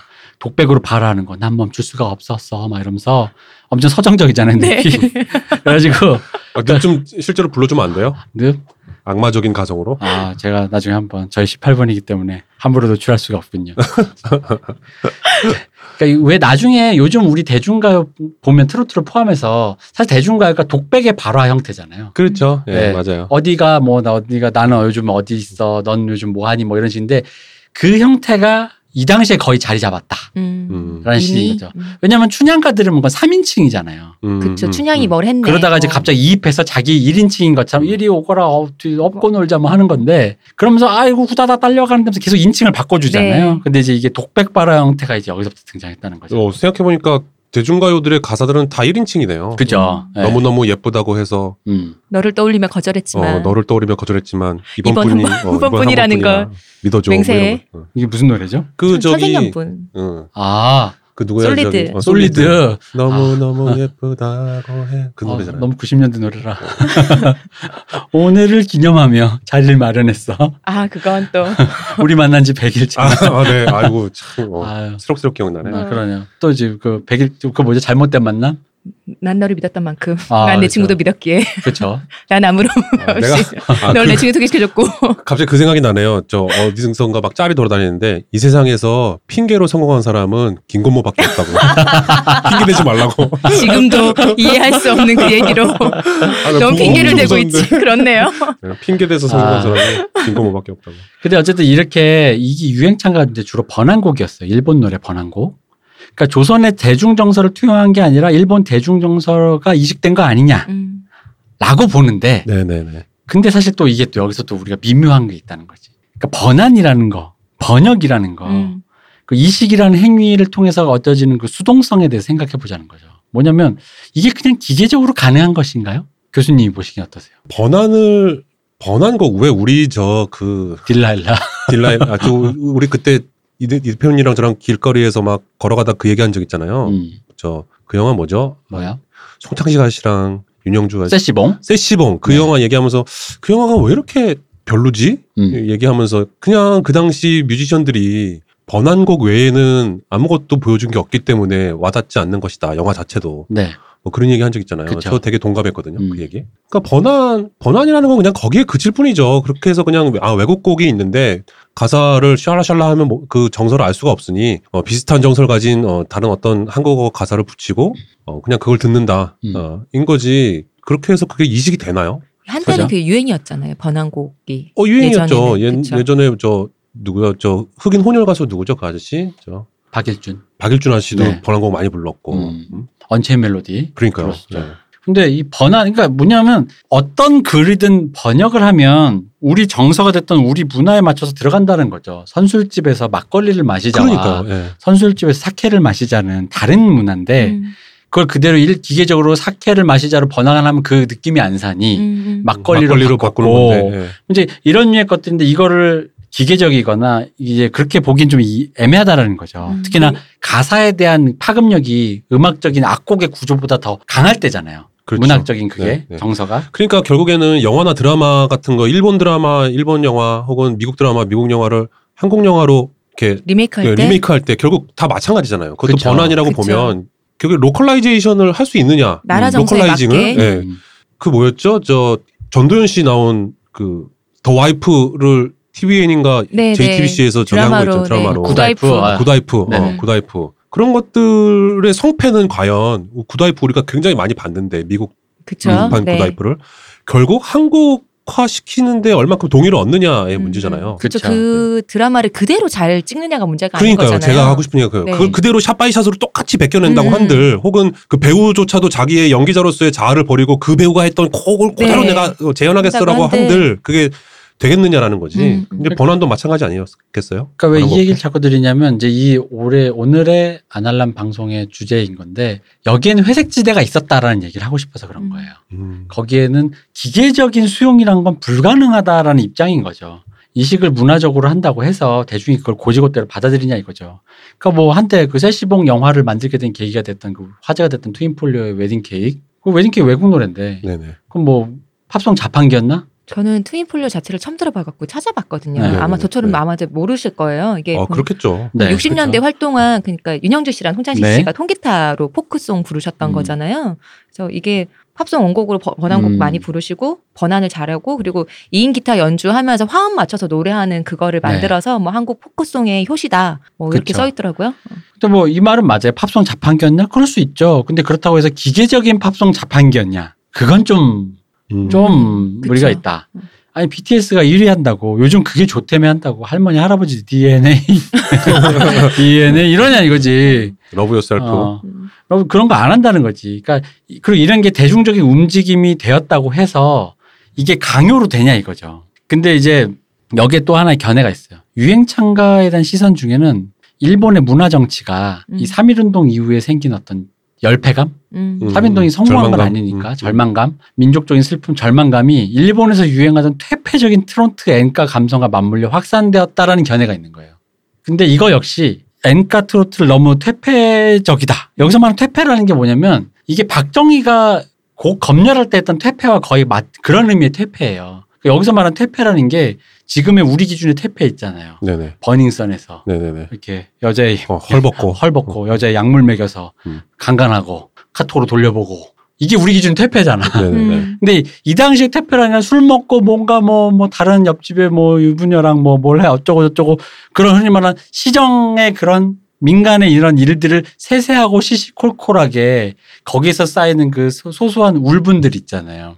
왜냐면은 아까 늪, 늪을 우리가 얘기했지만 그게 있잖아. 내가 옆집에 다른 남자 아내를 사랑한다고 해서 그게 사랑이 아닌 건 아니거든. 그러니까 흔히 말하는 건전한 여성상, 남성상, 부부상, 가족상에 위배되는 모든 것을 그렇죠. 퇴폐적인 거라고 한 거죠. 그렇죠. 음, 음, 그러니까 흔히 말하는 건전가요가 아니다라는 거예요. 음. 그런 의미의 퇴폐라는 거예요. 음. 음. 근데 이제 그 얘기는 뭐냐면 트로트 앵카가 이미 이들은 그 서양 음악을 우리보다 먼저 받아들였기 때문에 이런 세속적인 그 작법, 세속적인 세계관들이 많이 통속적으로 널리 퍼져 있는데 반해 우리는 그것을 퇴폐 혹은 너무 세속적이라고 생각한 거지. 음. 아니 옆집에 그런 여자를 커튼 열- 열고 몰래 쳐다보면서 어 소름 소름 막 이런 거. 있잖아. 음, 음. 크리피하고 막 이런 거 그렇게 생각을 하는 거예요. 건전한 거는 앞에 막 아침에 새마을 운동가 같은 거 아침에 음. 일어나서 마당을 쓸고 임마 음. 뭐 이런 거. 아침이 열렸네. 어. 음. 부모님이 소개시켜주는 사람 만나고 네네네. 그러니까 이거 역시 이 퇴폐적인 시사, 퇴폐적인 트로트 앵카 감성이랑 맞물렸다라고 말하기에는 음. 그건 좀, 좀 어폐가 있는 거지. 좀 끼워 맞춘 게 음. 있네요. 네, 어, 좀 어거지다는 거예요, 어거지. 왜냐면 이제 수년에 걸쳐서 이미 이제 벌써 거의 십몇 년, 20년 가까이 수년에 걸쳐서 외국 음악이 소개되고 사람들이 이제 널리 불렸단 말이야. 네. 막 이제 막 그냥 유행가처럼 불렀고 이게 오늘날의 그 힙하다 이런 느낌처럼 이게 새롭고 신기하고 낯설지만 그러니까 사람들이 계속 듣고 싶었던 거예요. 음. 거기다 이게 아까 그 이수일과 심순애 네, 장한몽가. 네, 장한몽가처럼 이게 우리 세속의 통속의 이야기 있잖아요. 어디선가 갈등. 있을 법하잖아요. 어. 네, 그거를 적절히 극적 극화해서 사람들의 가슴에 와닿게 반영하는 이게 트렌디한 거잖아요. 이 trendy한 게 이 사람들 눈에 띄인 거죠. 그래서 사람들은 이걸 선호하게 된 거지. 네. 그런 거지 단순히 그냥 3.1운동 실패해서 술 먹고 있는데 갑자기 너무 퇴폐적이야. 버닝썬 가서 마약이나 처먹어 뭐 이러면서 그거 보고 그래 이거다 하면서 그거 이상하잖아 갑자기. 갑자기, 그럴 일이 없다는 거지 그러니까 이런 식의 인식은 이게 바로바로 전환이 안 되니까 자 여기에서 이제 여기서 마지막으로 그럼 잠깐 넘어가기 전에 우리 그 얘기하죠 우리 왜 쿠쉐 혹은 쪼라는 말 쿠세. 네. 네, 쿠세, 음. 쿠쉐, 뭐 쪼. 이렇게 쪼 음. 이런 말 하잖아. 이제 이 얘기를 왜 드리냐면 이 회색 지대가 있었기 때문에 모든 게 전환기에 바로바로 적용이 안 돼요. 그러니까 예를 들어 내가 아 그거 아시잖아. BTS를 봤는데 너무 멋있어. 그럼 저렇게 뮤직비디오를 구하기가 어려워서 처음에 구전으로 들어 팔을 옆으로 해서 꺾었대 뭐 이런 거. 음. 그러다가 드디어 어렵게 비디오를 구했어. 그럼 그때 드는 마음이 뭐예요? 눈앞에 바로 보이니까 이걸 그대로만 따라하면 내가 BTS 될 것 같죠. 음, 음. 근데 여러분 알지만 될 일이 아닌지. 될 일이 아니죠. 본다고 되면 그게 음. 어, 그죠? 바로 그겁니다. 제가 그 학생들한테 맨날 하는 얘기가 있거든요. 뭐예요? 수업을 다 하고 네. 알겠어? 알아들었어? 어, 이제 뭐 이렇게 피드백을 확인을 하잖아요. 아는 것과 할 줄 아는 건 다른 거야. 그렇죠. 음, 맞아요. 어. 중요해요. 너 지금 나한테 얘기 듣고 다 아는 것 같지? 직접 해보라고. 어, 못 찍어, 그렇게. 어, 하라, 어, 그렇죠. 그 바로 그거죠. 음, 안다고 해서 그렇게 찍을 수 있는 거 아니니까 가서 해봐. 뭐 음. 이런 얘기가 많이 하거든요. 맞아요. 실습은 중요하지. 그래서 여기서 바로 그 이 전환기에 서양의 창법, 서양의 악곡 스타일, 서양 음계를 적용해 서양 악기를 연주해도 그 필이 안 나는 거야. 그치. 그냥 어딘가 모르게. 그래서 여기서 이제 유, 유명한 얘기를 하나 해보죠. 우리 또 시호님의 노래를 한 소절 이 박사님이 불러주시는 거 아니에요? 아니 무슨 내가 이 노래 넘겨준다니까. 아, 치킨 대가로? 아, 안 먹어 아직 반, 반납할래. 쿠폰 아직 살아있으니까. 아니에요. 드세요. 네. 26년에 취입된 전대미문의 그 한국 최고의 밀리언셀러 최초의 사회 찬미. 음. 이게 이제 그 스펙만 보면 이겁니다. 동경에서 공부한 조선 최고의 소프라노라는 윤심덕이 있는데 음정과 박자가 엉망이요. 이게 진짜 웃긴 게 소프라노라며. 음. 그러니까 들어 이 노래를 들어보면요, 우리가 확인할 수 있는 그 벨칸토 창법이 아니에요. 이게 약간 창이랑 민요랑 그 사이 정확히 얘기하면 할머니가 찬송가 부르는 창 음, 네네네. 그렇게 돼 있어요. 벨칸토가 그러니까 그런 표현이나 이렇게 서정보다도 소리나 가락, 연주 효과 이런 데 중점하면서 그 흔히 우리 지금 부르는 것 같은 그쵸. 거 있잖아요. 어. 어, 화려한 기교로 막 노래 부르는 이런 거를 벨칸토 창법이라고 하는 거죠. 근데 이런 벨칸토 창법을 안 부르시고 서양식 성악 안 부르시고 근데 이 사람 동 지금 조선 최고 엘리트거든요. 근데 노래 진짜 이상하잖아. 우리가 지금 들으면 어, 그렇죠. 조선 최고. 롱롱롱 이렇게. 어, 목소리 계속 떨리고. 그러니까 이런 느낌인 거예요. 이 사람 지금 저기 그 미국에서 유학 갔다 온 사람이에요. 네. 미국에서 유학 갔다 와서 지금 마이클 잭슨의 수제자래. 음. 미국에서 이제 흑인, 흑인 그 Soul Train에서 우승했대. 네. 들어왔는데 그냥 이렇게 꼰드레 부르는 그런 그런 기분이야. 아, 이상한데? 아, 이상한데? 오빠 한번 믿어봐. 어. 소울 소울 어, 아 노래는 좋은데 뭐 이런 거 그런 그런 식인 거예요. 심지어는 그 박자도 안 맞아 노래. 네. 그 당시 대체 음악 공부 뭐 하고 왔느냐 이런 느낌의 노래를 네. 부르시잖아요. 근데 왜 그랬냐? 그럼 왜 그랬냐는 거지. 사기냐? 음. 윤심덕의 학위 조작 논란 사기냐? 음. 그게 아니라 바로 그런 거. 회색지대인 거예요. 음. 들었는데 음. 그거만큼 재현이 안 돼. 음. 근데 게다가 또 이분이 배운 데는 일본이잖아. 음, 음, 음. 일본은 본토가 아니잖아. 음. 그걸 받아들여서 어쨌든 교육은 하지만 네. 일본조차도 그 회색지대인 상태에서 거기서 또 배운 또 회색지대의 사람이 왔으니 음. 완벽하게 이식하기 힘든 거죠. 그러니까 그들이 머릿속에서는 분명히 벨칸토 창법이라고 배웠지만 딱히 다르지 않은 민요 창법. 음 맞아 진짜 미녀 같이 음, 음, 부르잖아요. 맞아요. 당시 노동요 비슷하게 부르잖아요. 네 음. 윤신덕 씨가 부른 걸 들어보면은 이 그 이 부분 그러니까 그 흔히 말하는 한국식 그 민요식 쿠쉐 어, 맞아. 민요식 쪼가 남아 있어. 쿠쉐라는 게 이제 습관 같은 걸 네. 쿠쉐라고 하죠. 예. 뭐그 운동 선수들한테도 적용할 수 있고 그래서 어 뭐 저 예술가들한테도 적용할 수 음. 있고 그런 말이에요. 근데 이제 이거를 왜 그러냐면 사실 이거를 지금 분석하면 이런 식인 거. 왜, 왜 이런 일이 벌어졌을까? 그 당시엔 아마 이렇게 분석을 안 했을 건데 지금 분석하면 이렇게 된 거죠. 우리 저번 시간에 왜그 휘트니스 때 멜리스마 얘기했잖아요. 네네네. 이, 예. 아. 하는 이 잡가나 창가나 우리 민요나 보통 나라의 단 노래들은 또 미국 외국으로 좀 그레고리 성가 같은 건 단성부예요. 네네. 화음이 없어요. 음. 그러니까 화음이 없고 박자도 정규 박자가 아니잖아요. 그러니까 자유자재란 말이야. 음. 음도 늘리고 중간은 막 쓰고 으아가 아니라 으아가 된단 말이죠. 네네. 이런 걸 썼다는 거죠. 근데 화성이 생기면 음. 음 위에 음을 계속 쌓잖아요. 화성이 네네. 생기면 음을 정확하게 일단 찝을 수 있어야 돼요. 그렇죠. 그래야 음, 그래야지 그래야 그 기준으로 되니까. 그죠. 어, 그 어. 기준으로 거기서부터 음 간격을 벌려서 쌓는 거니까. 네네네. 근데 기준은 어쨌든 음들이 서로 흔들려 버리면 음. 간격이 음끼리 간격이 서로 불균질해지면서 음. 불협화음이 되는 거거든요. 네네. 그래서 조영남 아저씨가 누구라 딴 사람이랑 뭘 부를 때 되게 이상하게 들려요. 맞아요. 바로 그거죠. 어, 조영남 아저씨는 그렇게 막 부르거든 혼자서. 음. 근데 거기 옆에서 누군가는 거기를 맞추지를 못하니까 자기 나름대로의 정확하게 부른단 말이야. 그분 성악도 오고 하셨잖아요. 아, 그러, 아 그러네요. 조영, 어, 그러니까. 음. 근데도 근데 그분은 자신의 그 성격적 어, 기질에서 그래요. 이 기인한 게 어. 그렇죠. 네. 그런 거 큰 것 같은데.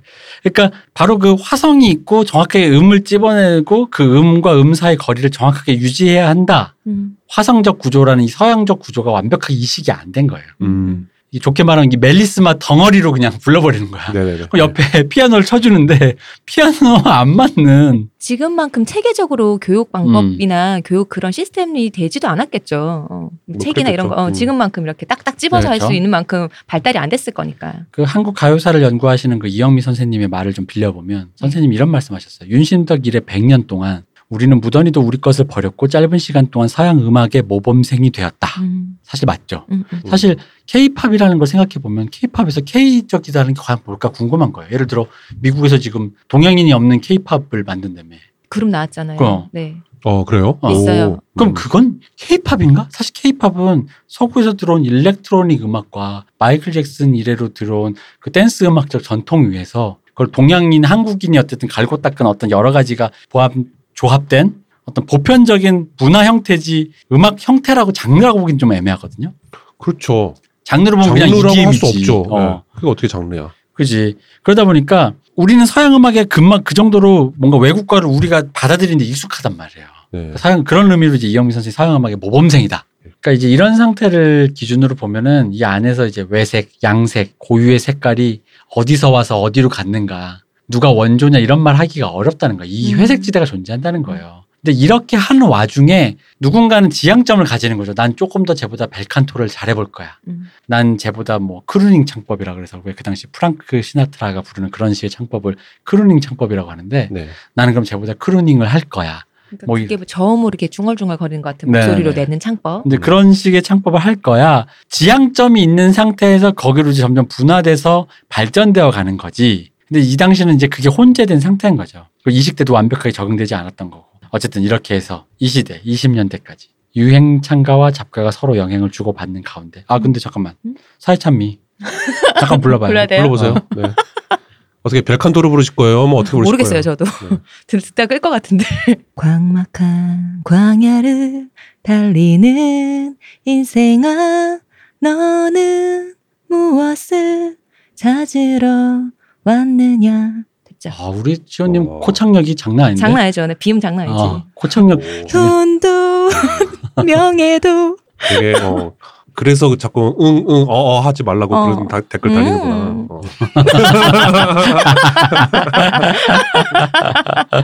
음. 얼굴 빨개지네. 자, 이 시대, 그래서 네. 20년대까지 가사의 형태, 내용, 악곡의 형태와 전개 등이 이제 드디어 서야 지금의 노래와 거의 비슷하게 이제 발전해요. 음. 노래다라는 느낌이 드는 거예요, 노래다. 이때 이제 그 흔히 말하는 엔가가 말살시켰다는 한국의 전통 대중문화는 사실은 수많은 외국의 문화와 교류하면서 기존 문학과 음악의 중간 형태에 있던 게 본격적인 음악의 형태, 대중가요 형태를 띠기 시작했다로 보는 게 맞다라고 음. 저는 생각합니다. 음, 음. 갑자기 확 튀어나온 게 아니라. 음, 그쵸. 음, 그거는 사회 찬미가 증명해 준다. 그쵸. 이게 윤심덕 씨가 부른 걸 들어보면 증명해 주죠. 유학을 갔다 와도 벗을 수 없는 쿠쉐. 당대 최고 한국역 소프라노라는데. 난 내가 사실 윤신덕 씨의 그 자살, 현해탄 네, 자살 현해탄. 이 얘기가 되게 많았잖아요. 로맨틱하게. 네. 근데 사실 난 그런 생각도 들어요. 이것은 사랑 사랑 때문에 자살했다라고 다들 알지만 네. 난 다른 생각을 하는 거죠. 사회 참여 들었을 때 오히려 제 생각은 확신해졌어요. 예술에 대한 갈망이 아니었냐. 아. 절망 있잖아. 난안 되는구나. 구세를 버릴 수 없어. 난왜 자꾸 미녀 같지? 아니 거래요. 위플래시 같은 영화 보면 정말 예술가의 열망이라는 거의 크기를 알 수 있잖아요. 아, 그렇긴 그렇죠. 네. 내가 이게 이거를 해내지 못하는구나에서 오는 그 열망감 있잖아요. 그 단순히 어떤 다른 사람과의 사랑이 이루어지지 않는다는 것도 가슴 아프긴 한데 그걸 뛰어넘지 않았을까? 약간 그런 생각을 합니다. 미녀 쪼를 못 버려서 어, 약간 그런 생각을 잠깐 하면서 너무하네 진짜. 어, 아름다운 사랑을 진짜. 아니 예술가 아름답고 예술 슬픈 사랑 얘기를. 내가 지금 예술혼으로 지금 포장해 드리잖아. 아, 그런 거예요? 지금 자 일단 1분에 여기까지 네. 할까요? 아, 되게 되게 얘기가 많았네요. 이거에. 음. 네. 네 얘기가 많았는데 어떻게 하셨어요? 본인 트로트는 모르겠다고 하면서 말 열심히 잘하대. 내 말이 아니, 좀할말 그- 없다며. 아니, 트로트에 대해서는 얘기 안 했잖아요. 다 극장 얘기 다 그런 것만 했지. 그러니까 그러니까요. 제가 얘기했잖아요. 오시면은 다 된다니까. 뭘 걱정을 하세요. 근데 진짜 저는 이렇게 막 대본 내지는 제가 그래서 항상 시간 되냐고 물을 때마다 제일 먼저 묻는 게 주제가 뭔데요라고 묻잖아요. 이제 그거 안 물으셔도 되게- 괜찮아요. 되게 걱정되거든요. 안 물으셔도 어, 돼요. 나를 믿으세요. 어. 내가 가서 할 수 있는 얘기인가 이거 되게 봐봐요 걱정돼요. 다 하시잖아요. 그래서 저 궁- 저는 궁금한 거 있어요. 다음 방학 언제예요? 아, 잠깐만, 겨- 겨울방학이지. 어? 겨울방학이죠, 알겠어요. 겨울방학. 알겠습니다. 아 근데 우리 저기 청취자님들도 되게 이상하게 생각하실 거예요. 왜요? 왜 매주 나와? 진짜 진짜 이상해요? 진짜 저 뭐야 방학 때라고 정말로 매주 나오는 거야? 뭐 이런 생각하실 거 아니에요. 저희가 일부러 오시라고 주말에 지금 녹음하고 있잖아요. 평일에는 그, 못 어, 오시니까. 그러니까 이제 저는 이제 그런 생각이 들어요. 저도 이제 청취자니까 그 한편으로는 네. 또 사실은 제가 이렇게 알람, 아날람 나온 지 얼마 안 됐잖아요. 한 2년 지금 한 3년째 됐나요? 저희요? 네. 3년 넘었죠? 3년 만 3년이 넘었어요. 네. 아, 되게 오래됐구나. 올해 3월이 만 3년이었어요. 음, 그만할 때 됐네. 근데 아무튼 그 3년 동안 저는 그냥 아 내 친구가 하는 재밌는 아날람 뭐 이렇게 뭐 듣기만 예, 하시다가 듣기만 했단 말이죠. 근데 그래서 이제 청취자 입장도 잘 아는데 청취자들은 이제 뭐 이렇게 예를 들면 시옷, 이 대표, 홍 작가, 박 박사 이렇게 해서 그 캐릭터들의 각 이렇게 쌓여 있는 애정이라는 게 있단 말이지. 이제 또 쌓는 거죠. 근데 갑자기 한수정님과 마찬가지로. 아니 친한 건 이 대표랑 친하지 저 사람이 우리랑 친해 왜 자꾸 막 음, 이렇게 박 박사님은 안? 그런 줄뭐 이런 생각 하실 것 같은데 어, 음, 마치 않아요. 지난번에 제가 얘기했던 그 베테랑의 마동석을 만나는 기분 그렇지 않아요. 어디 우리 마블리랑 자기를 용서가 안 되네. 음, 그렇군요. 그렇지 않습니다. 네. 음, 괜찮습니다. 그런 생각 안 하셔도 돼요. 단기간에 가장 많은 캐릭터가 쌓여 있는 캐릭터 부자. 네, 맞아. 캐릭터 부자. 어. 맞아, 맞아. 캐릭터 부자다. 아, 씨. 좋겠다. 원, 치 않아. 어, 좋겠다. 지금 키- 치킨 한 마리 보내주고 지금 이럴 거야? 정, 정부가 바뀌면 좋은 소식 갈 거라는 거 음, 내가. 예언했다. 아, 내가 어, 어, 그러면 그치, 한 자리씩 그치. 줄게요. 알았어요. 알겠습니다. 걱정하지 마세요. 노는 어. 자리를 주세요. 네, 또 그런 의린이 있지. 그치, 보좌관 그치. 쪽으로 해서 일단 국회에서 팟캐스트를 하세요. 국회에 인터넷 방송. 그 국회 헬스장이 그렇게 좋대요. 음. 헬스장? 음, 그렇게 좋대요. 과- 시설 관리도 너무 잘 돼 있고. 아, 가서 하시게? 어, 일단 있으면 일단 뭐라도 네. 그 혈세를 낭비하기 아, 위해서. 맞다. 시우님은 자전거를 못 하신다고. 네, 맞아요. 저 깜짝 자전거. 가르쳐 준다던 그 수많은 새끼들 다 어디로 갔는지. 아, 참. 그거 좀 가르쳐 주고 가지. 내 말이. 네. 그렇습니다. 제가 아직 두 발로 외에는 못 다니는 사람입니다. 자, 빨리 그런 회한을 담아 사회 찬미. 돈도 명예도 사랑도 다 싫다. 아, 우리 시호님의 코창력을 들으면서 1부는 여기까지 하겠습니다. 소개해주신 저희 류택 교수님, 네, 감사합니다. 이동규 대표님 감사합니다. 감사합니다. 쉬우셨습니다.